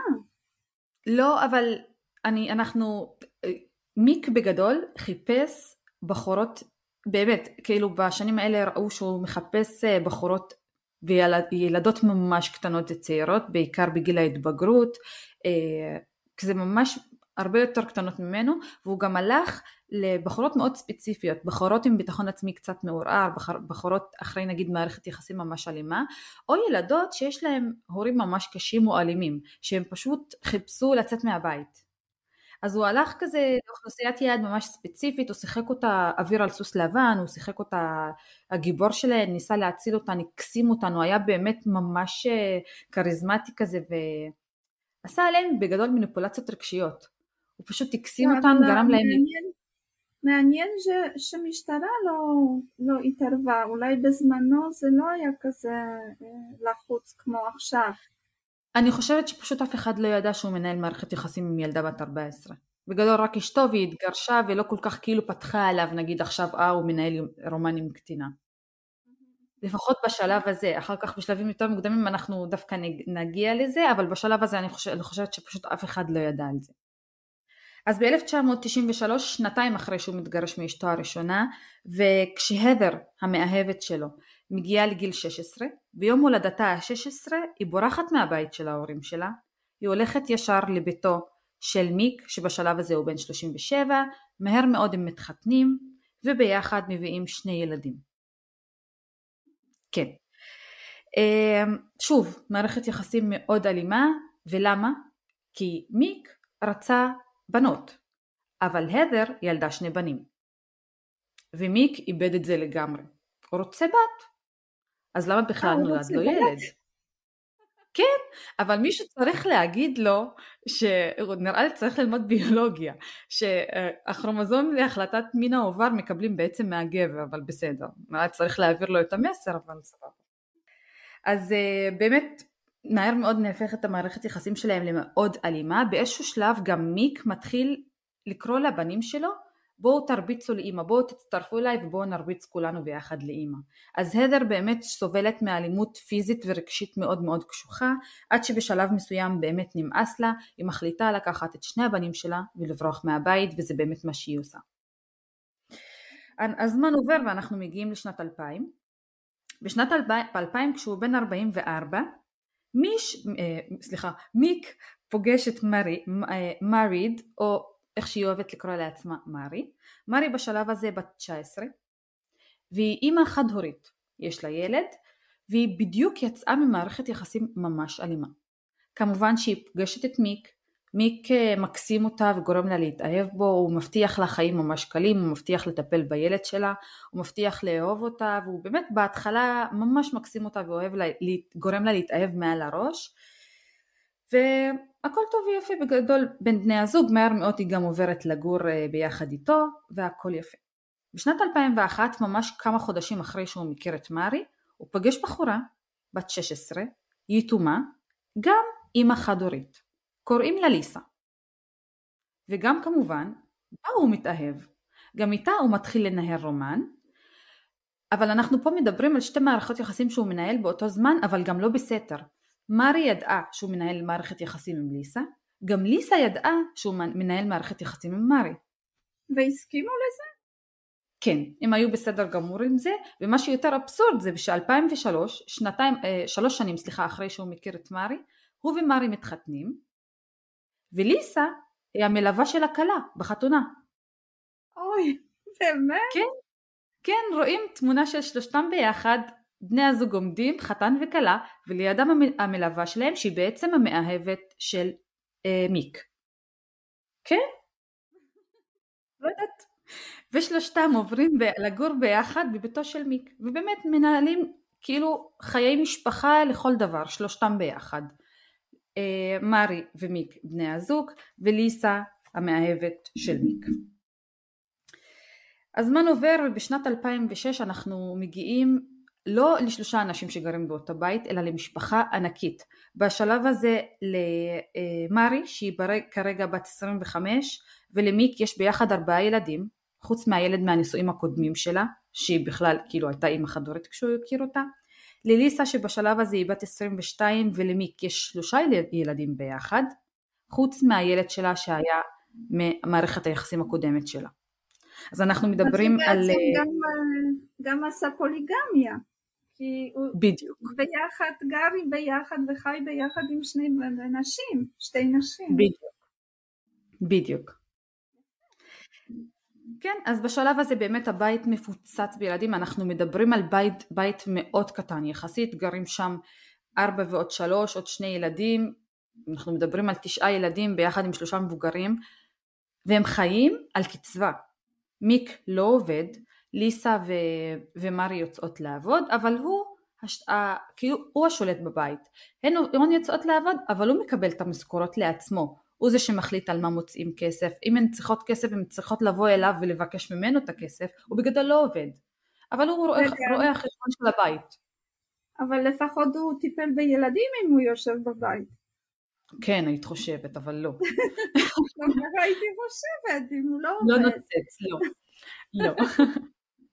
אז כן, הוא בגדול מאוד שתלטן, הוא מאוד אלים, הוא באמת, שתי אנשים יוצאות לעבוד, וגם ממשיכים להביא ילדים. אנחנו מגיעים למרץ 2007 כששתי הנשים בהיריון באותו זמן. ויש כבר תשעה ילדים בבית, שזה באמת מטורף, והם חיים על קצבה. ושתי הנשים עובדות ב... עובדות, כן. אבל הבנות, כאילו, הן עבדו בניקיון, והם לא קיבלו כל כך הרבה כסף עכשיו לתשעה ילדים. כאילו, לחיות עם תשעה ילדים זה המון. זה גם מצריך הרבה, הרבה כסף, אבל בואי נגיד שהם חיו ממש על הקצה. Uh, בשנת 2006 מיק מגיע להחלטה והוא אומר אני צריך לנגן על זה לקבל בית יותר גדול אבל מהכסף של המדינה. אז הוא מתחיל, אז הוא מחליט להתחיל לשלוח את הסיפור שלו לכל מיני uh, עיתונים וגם לצהו, לצהבונים, ככה אומרים את זה? צהובון. הוא מחליט לשלוח את הסיפור שלו ואת uh, סגנון החיים שלו. הוא מתחיל לשלוח להם אני גבר נשוי, אבל יש לי גם מאהבת, אני והילדים שלי עם שתי אנשים גרים באותו בית עם שתי אנשים, ואני צריך בית יותר גדול, המדינה לא נותנת לי בית כזה גדול, אבל הבית הזה לא כזה, לא כזה גדול שכולנו נחיה בו, אז אני צריך גם יותר כסף מהמדינה, וגם בית יותר גדול. ומהר מאוד הוא מקבל את תשומת הלב שהוא כל כך רוצה, כאילו הוא רוצה שאנשים ידעו את הסיפור שלו כדי לקבל בית יותר גדול, והוא באמת מצליח, ב-2006, במהלך 2006 הוא... אבל איך? הוא, הוא באמת כתב שהוא גר גם עם המאהבת וגם עם אשתו? כן, כן.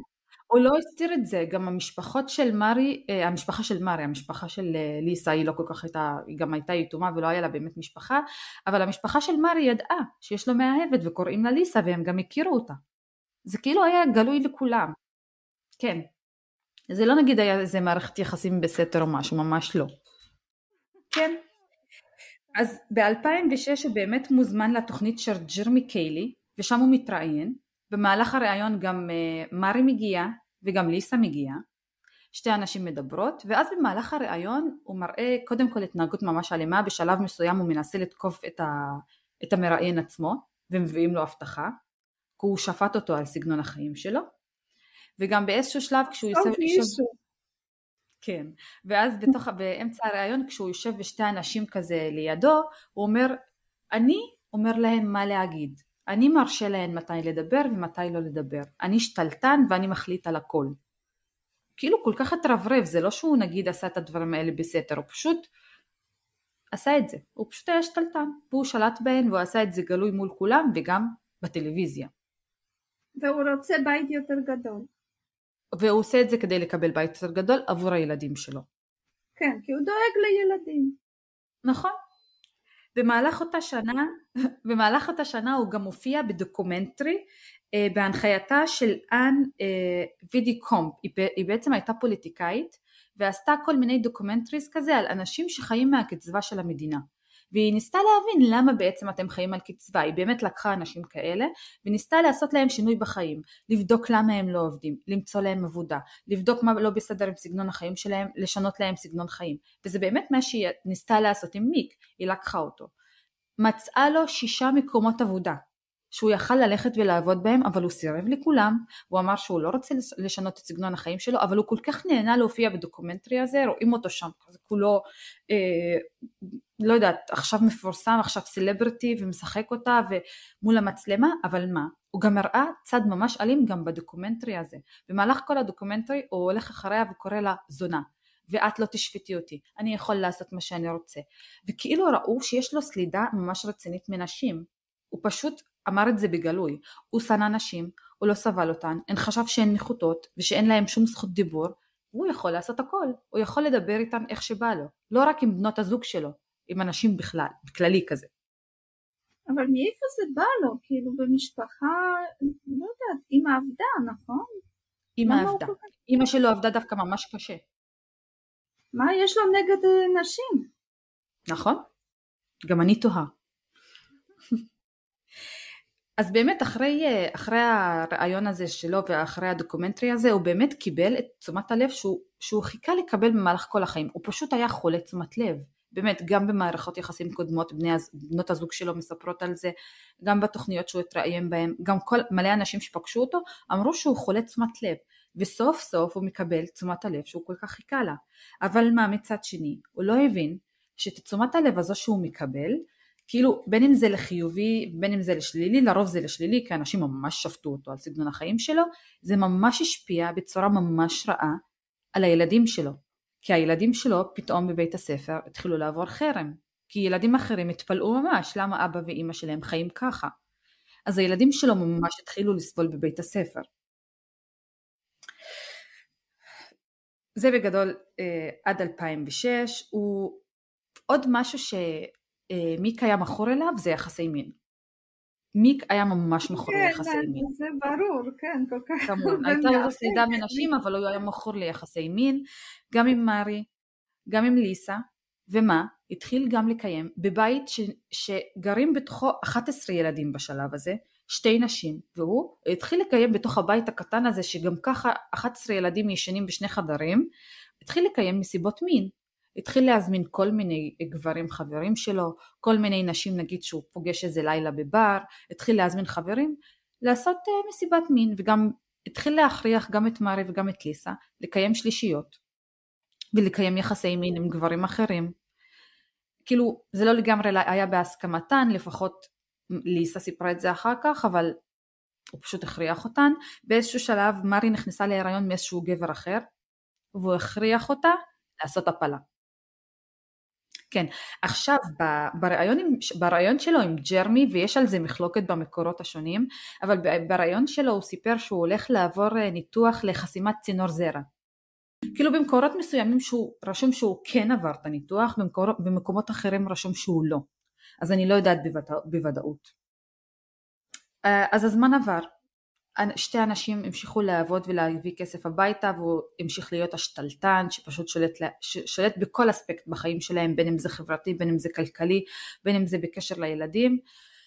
שתי אנשים 11 ילדים והוא גרים בבית. עד שבפברואר 2012 ליסה מחליטה שנמאס לה. כאילו היא הבינה שהיא לא יכולה לסבול יותר. לא את האלימות הרגשית לא את האלימות הפיזית ולא את החיים האלה שהיא פשוט כפתה על הילדים שלה. היא מבינה שבשלב הזה הילדים שלה לא מרוצים מהחיים והיא כאילו צריכה לברוח משם ולהבטיח לילדים שלה חיים יותר טובים. אז בפברואר 2012 ליסה לוקחת את חמשת הילדים שלה ובורחת ביחד איתם, בורחת ביחד איתם מהבית. והיא הולכת לבית של אחותה, שם אחותה גרה ביחד עם בעלה. והיא מתחילה להתגורר עם אחותה. עכשיו מיק מאבד את זה. כשהוא יודע שהיא ברחה מהבית עם חמשת הילדים שלו, הוא מאבד את זה. קודם כל, כאילו, היא פשוט לא הקשיבה לו, היא ברחה מהבית והוא לא שלט בה כמו שהוא רוצה. שנית כל, הוא איבד פה מלא כסף.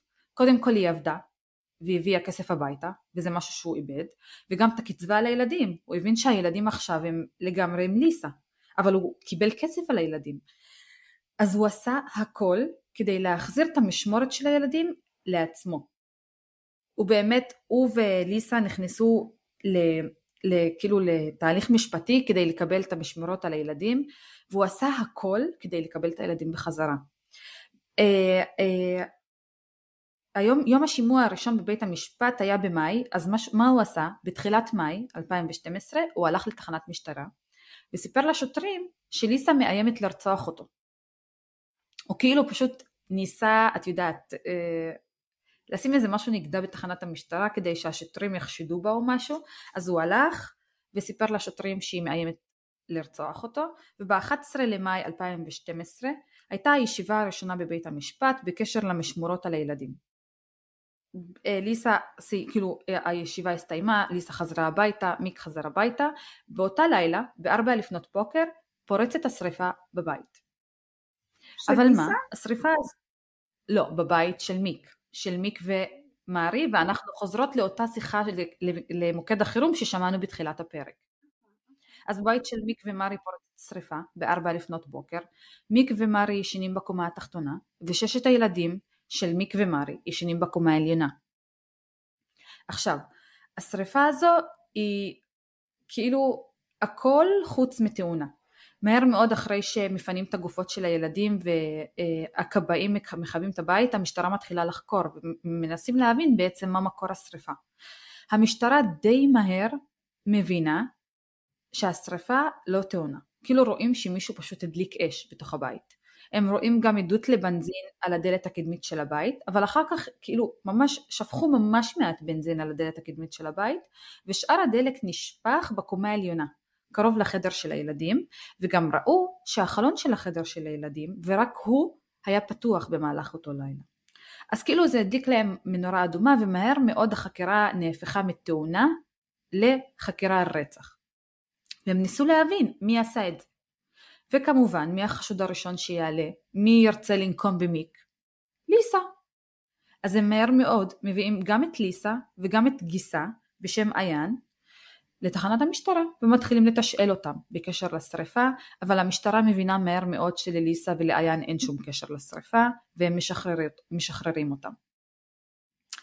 עכשיו איך כן, שאומרים למה, על. למה בעצם היא הייתה רוצה? זה עוד לא הייתה החלטה של בית משפט שהוא לוקח לילדים. עוד לא הייתה החלטה של בית משפט, אבל לפני, בתחילת מאי, כמה ימים לפני, לפני השימוע, הוא הלך למשטרה ואמר שהיא מאיימת לרצוח אותו.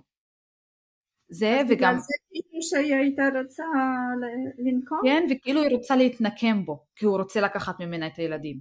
כאילו כששאלו אותו, יש לך אויבים, מישהו רוצה כאילו לפגוע בך או במשפחה שלך, אז הוא כמובן, החשוד הראשון שהוא מעלה זה ליסה. אז לוקחים אותה ומהר מאוד מבינים שאין לה שום קשר, משחררים אותה. אבל גם למשטרה וגם לשכנים וגם לקרובי משפחה, מהר מאוד, איך שאומרים, על ראש הגנב בוער הכובע. הם מהר מאוד מבינים שמשהו לא תקין, לא עם מארי וגם לא עם מיק. כי כשבקהילה מנסים לעשות הכל כדי אה, לאסוף מלא כסף למשפחה, גם כדי לבנות את הבית מחדש, גם כדי לעשות את הלוויה לששת הילדים שלהם, שכאילו שישה ילדים מתחת לגיל 13 רק אה, אה, מתו, אז הם באמת אוספים להם מלא כסף, משהו כמו 11 אלף pound, גם כדי לעשות את הלוויה, גם כדי אה, לתקן את הבית.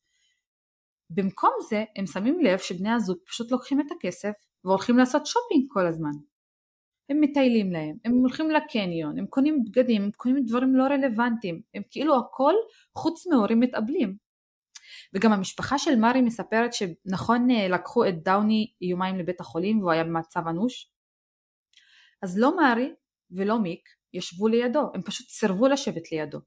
הם פשוט ביקשו מבית החולים אה, חדר, בית החולים באמת נתן להם חדר לישון שם, אבל הם לא התייחסו לילד שלהם.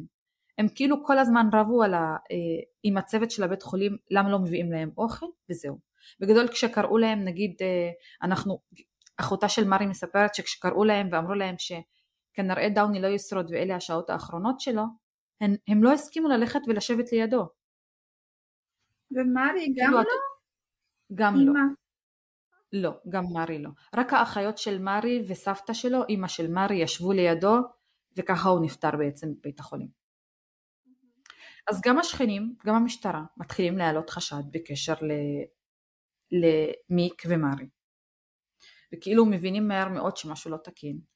והם, יש להם, כאילו יש להם הוכחות בתוך הבית שהשריפה לא פרצה כתוצאה מתאונה, אלא בעצם פשוט מישהו הצית את, ה, את הבית. אז מה, מה שהמשטרה עושה, הם פשוט שמים להם, אחרי שדאוני נפטר, הם פשוט עוברים לגור בחדר בבית מלון, בני הזוג. אז המשטרה פשוט שמה לה מכשיר הקלטות בתוך החדר שלהם בבית מלון, והיא פשוט מתחילה להקשיב להם, לראות אם הם יגידו משהו, כי הם חשדו בהם ממש כאילו. שלושה ימים אחרי השריפה ואחרי שהמשטרה מפרסמת שסביר להניח שלא מדובר בתאונה, אלא מדובר ברצח, בני הזוג יוצאים במסיבת עיתונאות מול כל העיתונים וכאילו מדברים עם כולם ומנסים את יודעת להביע את צערם הרב וכולי. אבל מה זה כאילו הצגה שפשוט אי אפשר לקנות אותה. רואים שם את מי כזה יושב עם אה, טישו וכזה בוכה וכאילו לא יכול להרים את הראש אבל בגדול לא רואים שום דמעה. הטישו שלו לא נרטב בכלל פשוט רואים שהוא משחק אותה. הוא כאילו ניסה לשחק אותה עצוב אבל הוא, הוא לא באמת כאילו ראו שהוא לא עצוב מריה הייתה שם פשוט הייתה בשוק כזה לא דיברה לא עשתה כלום בגדול אחרי מסיבת, מסיבת העיתונאות הזו פשוט כולם חשדו בו. כאילו החוקרים שישבו מאחורי המסך אומרים כולנו הסתכלנו פשוט אחד על השני ואמרנו אוקיי, משהו מסריח פה, משהו לא תקין. וגם אה, אה, חוקר לשפת גוף גם רואה את הרעיון, כמובן שגם פסיכולוגים, וכולם מעלים נקודה אחת שבמהלך כל המסיבת עיתונאות, לא מארי ולא מיק לא מדברים על הילדים בכלל. הם כאילו לא, לא מדברים עליהם בכלל, הם פשוט, הוא כזה ממשיך להגיד, אני רוצה להגיד תודה רבה גם למשטרה, גם לאנשים מהקהילה, גם לכם שבאתם לפה, הוא כאילו לא, הוא, לא, הוא לא מדבר על הילדים, כאילו לא בכלל, אבל אותם. לא מזכירים אותם בכלל, וגם ב, בשום שלב, וזה משהו שהמשטרה ציפתה שהוא כן יעשה, הוא לא פנה נגיד לציבור וביקש מהם, ביקש מהם עזרה, או כאילו הוא יודע שמדובר ברצח, ושמישהו כנראה תכנן לרצוח את המשפחה שלו, אבל הוא בשום שלב לא פונה נגיד למשטרה ומבקש, אני מבקש שתעשו את המאמץ כדי לתפוס את הרוצח, אני רוצה שתתפסו אותו, הוא פשוט לא מדבר על זה.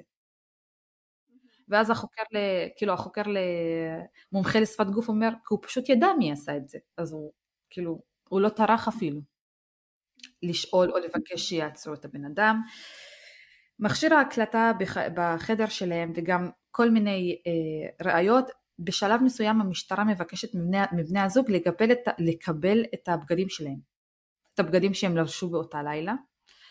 ובשלב הזה שומעים, יש הקלטה, אני גם אעלה אותה גם לפייסבוק, גם לאינסטגרם, יש הקלטה של מיק ושל מרי בחדר שלהם בבית מלון, והוא אומר לה כזה, למה הם בכלל לקחו את הבגדים שלנו?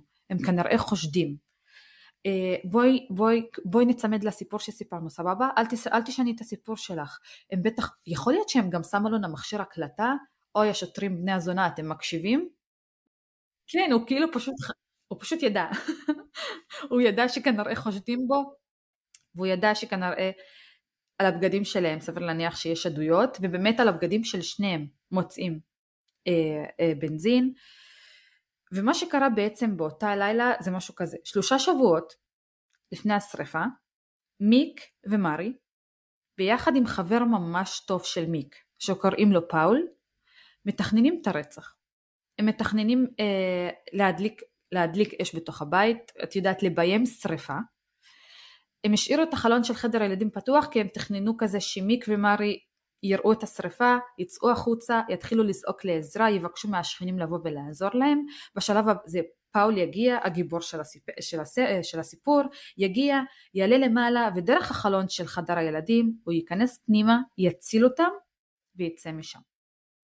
אבל לא מרי ולא מיק תכננו שהשרפה תשתולל כל כך מהר, כי הדלקת אש וזה לא מוזר וכן, זה כאילו סביר להניח שזה יקרה, אז שניהם ממש מופתעים מכמות העשן והאש שנדלקת כל כך מהר. וגם פאול לא מצליח להיכנס דרך החלון ולהציל את שלושת הילדים. ששת ילדים. ששת הילדים, סליחה. אז אה, זה בגדול הייתה התוכנית שלהם שלא כל כך הצליחה ובסופו של דבר ששת אז הילדים. אז הם לא רצו, לא רצו להרוג את הילדים, אז בשביל מה עשו את השרפה? זה מה שהם סיפרו. זה מה שהם סיפרו, שזו הייתה התוכנית שלהם בגדול, זה מה שהם תכננו לעשות והם עשו את זה רק כדי להתנקם מליסה ולהפיל את זה עליה. הם כאילו רצ, רצו, כאילו מיק רצה שהמשטרה תחשוד שליסה הציתה את הבית וניסתה לרצוח את כולם כדי לקחת ממנה את חמשת הילדים. אבל התוכנית שלו לא כל כך עבדה. ובאמת 19 ימים אחרי, סליחה 17 ימים אחרי הרצח ב-28 למאי 2015, 2012 גם מארי וגם מיק נתפסים. קודם כל מהעדויות של הבגדים שלהם שיש עליהם בנזין וגם מההקלטות שהמשטרה אספה נגדם. יש גם איזה יום אחד אחרי כמה ימים שהם בילו בכלא, אה, מפגישים ביניהם, גם מיק וגם מרי נפגשים אחרי שהיו פרודים כל אחד בתא, בתא המעצר שלו, גם שם שמים להם מכשיר הקלטות, גם שם מיק מבקש ממרי לא לשנות את הסיפור שלה, להישאר צמודה לאותו סיפור, והוא גם מבקש ממנה לסמוך עליו, הוא אומר לה תסמכי עליי, אנחנו נצא מזה. הם לא יצליחו להוכיח כלום. בבית המשפט... איך הוא רצה לצאת מזה? איך הוא רצה לצאת מזה? כאילו, אני חושבת שהוא פשוט... עדויות נגדו. נכון, אבל הוא, אני חושבת שהוא לא היה מודע לזה, הוא פשוט חי באשליות ובללה-לנד שלו כזה, שהוא יצא מזה, את יודעת, בקלות. בהתחלה השוטרים לא מצליחים להוכיח את המעורבות של פאול, החבר שלהם, בתאונה, ובאמת בששת החודשים הראשונים לא מצליחים לקשר אותו למקרה, רק אחרי שישה חודשים כן מצליחים למצוא עדויות, הם מצליחים להגיע לבגדים שלו וגם על הבגדים שלו מוצאים אה, שאריות של בנזין, הם גם מוכיחים שהוא היה מעורב גם בהצתה של הבית ושלושתם אה, נשפטים בבית המשפט בשני לאפריל 2013 אבל מה? השופט מחליט שאין מספיק עדויות להוכיח שמדובר ברצח ומדובר כאילו הם פשוט לא הצליחו להוכיח שכנראה הם תכננו לרצוח את שלושת הילדים, אז האשמה מומרת והיא הופכת מרצח להריגה.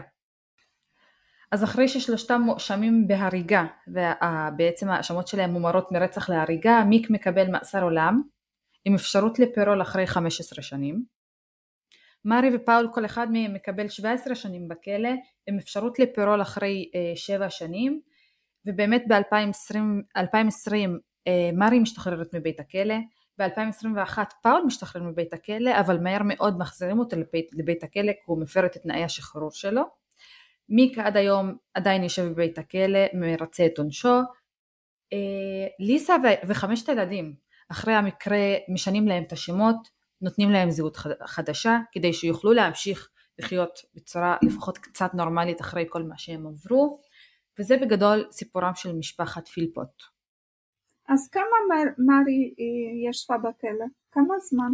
מרי יש, ישבה מ-2013 עד 2020, שבע שנים. בפירול הראשון יואו. שלהם שחררו אותה. אני לא מאמינה. זה כלום. אני כל כך כעסתי על זה.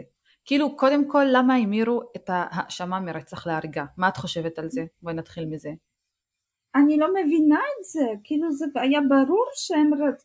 אפילו כן, אני גם- לא רצו להרוג את הילדים, אבל עדיין הם שמו את החיים של ששת הילדים בסכנה מאוד גדולה. מה הם חשבו? כאילו הם לא חשבו כנראה מטומטמים. זהו, אבל אני גם... עדיין, זה, איך, איזה חריגה, זה לא שסתם אה, לא שמרו על, ה, על הבטיחות ופרצה שרפה והם לא ממש רצו, הם עשו את זה בכוונה. אני בכוונה. גם לא איך, מבינה. איך אפשר להוכיח עכשיו שבאמת לא רצו לשרוף את הילדים? איך? הם יכולים עכשיו להגיד שלא, לא, אנחנו רצינו להוציא אותם, אבל אה, זה יכולים להגיד הכל. נכון, זהו, כאילו הם יכולים להגיד הכל. זה, זה ממש קשה, כאילו מצד אחד הם סיפרו שהם פשוט רצו לשרוף את הבית, להוציא את הילדים כשהם לא בסכנה, רק כדי להאשים את ליסה, אבל מצד שני יכולתם לעשות את זה כשהילדים בבית הספר, ואז תאשימו את ליסה שהיא שרפה את הבית, היא בכל מקרה הייתה. נענשת. אז כן. למה שרפתם את הילדים בחוץ? וגם כאילו זה ממש מוזר, כי למה שמתם קצת בנזין על הדלק הקדמית, ואז את שאר הבנזין שמתם בש, ב, בקומה של הילדים? כאילו, מה נכנס בכם? לא, זה ממש לא פייר, ועכשיו הנה, אמרי ישבה רק שבע שנים, וברול הראשון כבר יצא, ובטח מיקי גם היא לא יושב על מאסר עולם, רק יצא. אני גם חושבת, הוא יכול להגיש נראה לי ערעור בעוד חמש שנים, כי הוא קיבל 15 שנים ראשונות בלי אפשרות לפירול, אז כאילו אוטוטו הוא יוכל להגיש. אז את מבינה שמי שיצא מזה או איכשהו זה ליסה וילדים שלה ש, שכן קיבלו לפחות זה, אבל המעניין נכון, הזה סליחה, ממש ניצלו. אבל הוא שוב יצא ושוב יתחיל לעשות ילדים חדשים. כן, וגם היה ממש ביקורת על, אמ, על המשטרה, כאילו איך לא ידעתם שהמשפחה כזו מתנהלת בצורה כזו? הילדים הרי, הרי הלכו לבית הספר, איך זה יכול להיות שהרווחה אף פעם לא ידעה שהילדים כאילו חיים בכזאת, כאילו בכזאת רמה, בכ, כאילו עם כזה אבא, עם כזה סגנון חיים, זה כאילו לא הגיוני. בדיוק, והוא אה, גם. לא הסתיר את זה, הוא, הוא סיפר את זה והוא התראיין, לא. ו... בדיוק, הוא התרברב מזה. כל הזמן באינטרנט, ב- ב- ב- בטלוויזיה, וגם היה איזה קטע שגם לא סיפרתי ב-2000 ו... 2012-2011, אני לא זוכרת בדיוק, אבל uh, מרי ניסתה להתאבד אחרי שליסה עזבה, סליחה ב-2011, אחרי שליסה, 2012, אחרי שליסה עזבה, מרי ניסתה להתאבד, ולקחו אותה לבית החולים, ואיכשהו זה לא, זה לא דווח לרווחה וגם לא לבתי הספר של הילדים, שאימא שלהם ניסתה להתאבד, וזה כאילו, מה זה קריטי? לא נעשה עם זה. כלום, היא פשוט חזרה הביתה. הרווחה בכלל הייתה שם מעורבת בעניין, או בכלל לא כלום. התעניינה במשפחה? לא התעניינה וואו. בכלל. הוא המשיך לגור איתם ככה בתוך הבית, וגם ליד הבית שלו היה לו כזה קרוון קטן, ששם הוא, את יודעת, קיים יחסי מין וחיכה לנשים, וכאילו כלום, הילדים, 11 ילדים ישנים בשני חדרים, כאילו, זה פשוט זוועתי, וכלום, אף אחד לא התערב. אז אחרי המקרה הייתה ממש ביקורת קשה, גם על המשטרה וגם על הרווחה. וכאילו מלא אנשים דיברו על זה, שזה משהו שהיה יכול להימנע. כאילו זה משהו שיכלתם למנוע. את הרצח. המיותר של ששת ילדים. בטח, בטח, זה, זה לא גם יאומן. כאילו הסרטון מהלוויה והתמונות מה זה כואבות, כי כזה זה אה, שישה ארונות כזה שפשוט ילד, ילדים קטנים, כאילו זה מגיל חמש עד שלוש עשרה. זה באמת ילדים מב- ממש קטנים. את מבינה איזה מוות זה בשריפה, באש, זה מוות נוראית. אני מקווה כן, ו- שקודם הפיגוע קרה מהעשן, ולא ממש... וואי, את מדברת בדיוק. כמו שדודה שלהם, אחות של מרי דיברה. היא כאילו אומרת, אני מאוד מקווה שהם פשוט נחנקו מהעשן וכאילו הם לא ירגישו כלום אחר כך. למרות שדאוני זה שלקחו אותו לבית החולים קשה לי להאמין. אבל אה, אה, כן, גם המשפחה של מרי ממש מורחת עליה ביקורת. כאילו אימא שלה מספרת שביום שהיא התחתנה עם מיק, אני אמרתי לה, מה את עושה? יש לו מאהבת. או כאילו המאהבת שלו יושבת פה לידך בחתונה. אבל היא הייתה כל כך מאוהבת בו מעל הראש והוא כאילו עשה עליה כל כך הרבה מניפולציות שפשוט אה, היא כאילו לא הצליחה לצאת משם. והיא גם שיתפה אותו איתו פעול- פעולה. לפחות הוא היה חתיך או משהו, מה כל כך משך את האנשים אליו? היא הייתה בת 19 והוא היה בן 44 כשהם הכירו. אבל עדיין הוא היה נראה טוב, או כאילו, איך הוא נראה? אני לא יודעת, כאילו אני הסתכלתי על התמונות שלו, זה כאילו לא יודעת, הוא כאילו מבוגר מדי לטעמי. אוי, לא יודעת, כאילו בכל מקרה, אבל הוא היה מניפולטור ממש רציני. הוא באמת עשה מניפולציות על כולם. כאילו כולם מספרים שהוא היה ממש כריזמטי. הוא פשוט ישב ויכל לדבר שעות, ואנשים היו מאמינים לו. וואו. לא, גם בשום שלב, גם בשום שלב לא הוא ולא מרי הביעו חרטה, שזה מה זה כאילו עצוב. כאילו עצוב לי על הילדים האלה, שגם ככה סבלו במהלך החיים משני ההורים שלהם, ואחר כך גם נרצחו ככה, ולא קיבלו את הצדק שמגיע להם, כי העונש שההורים קיבלו באמת סתמי, יחסית למה שקרה. סתמי, לגמרי, מארי כבר יצאה ומה, כאילו שישה ילדים נהרגו לה. בעצם רצחה, בואי נגיד את האמת. ו- ויצאה כן, כבר גם, חופשייה. גם מיק בכלל, בואי נתחיל עם זה שהיה לו ניסיון רצח והוא דקר את החברה שלו 27 פעמים והוא ישב רק שלוש שנים בכלא. זה בכלל הזיה. אני לא מבינה. ואת לא כשתגנבי משהו אלים. בחנות, אז את תשבי שנתיים בכלא. מה זה? על גניבה לדוגמה בחנות, יושבים שנתיים בכלא, ופה מישהו דקר, רצה להרוג, וישב שלוש שנים, איזה פרופורציות יש?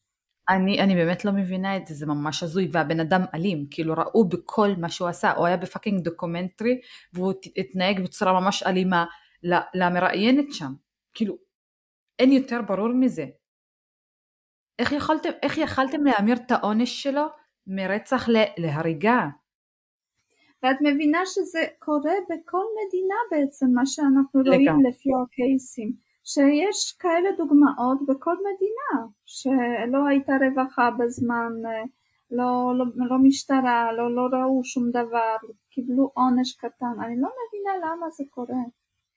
אני כאילו כן מבינה למה זה קורה, כי כל המערכות האלה שאנחנו מדברות עליהן בעצם כאילו מתנהלות על ידי בני אדם, ובני אדם טועים, כאילו גם, גם במערכת הבריאות יש טעויות והן עולות ביוקר בחייהם של בני אדם, אבל כאילו לפעמים זה כל כך ברור וזה כל כך כאילו עצוב שזה קורה, כי המחיר כל כך גבוה וחבל שזה קרה. כאילו אם כל אחד היה עושה את העבודה שלו, סביר להניח כמו שצריך, אז יכול להיות שהיינו מצמצמים לפחות כמה מקרים.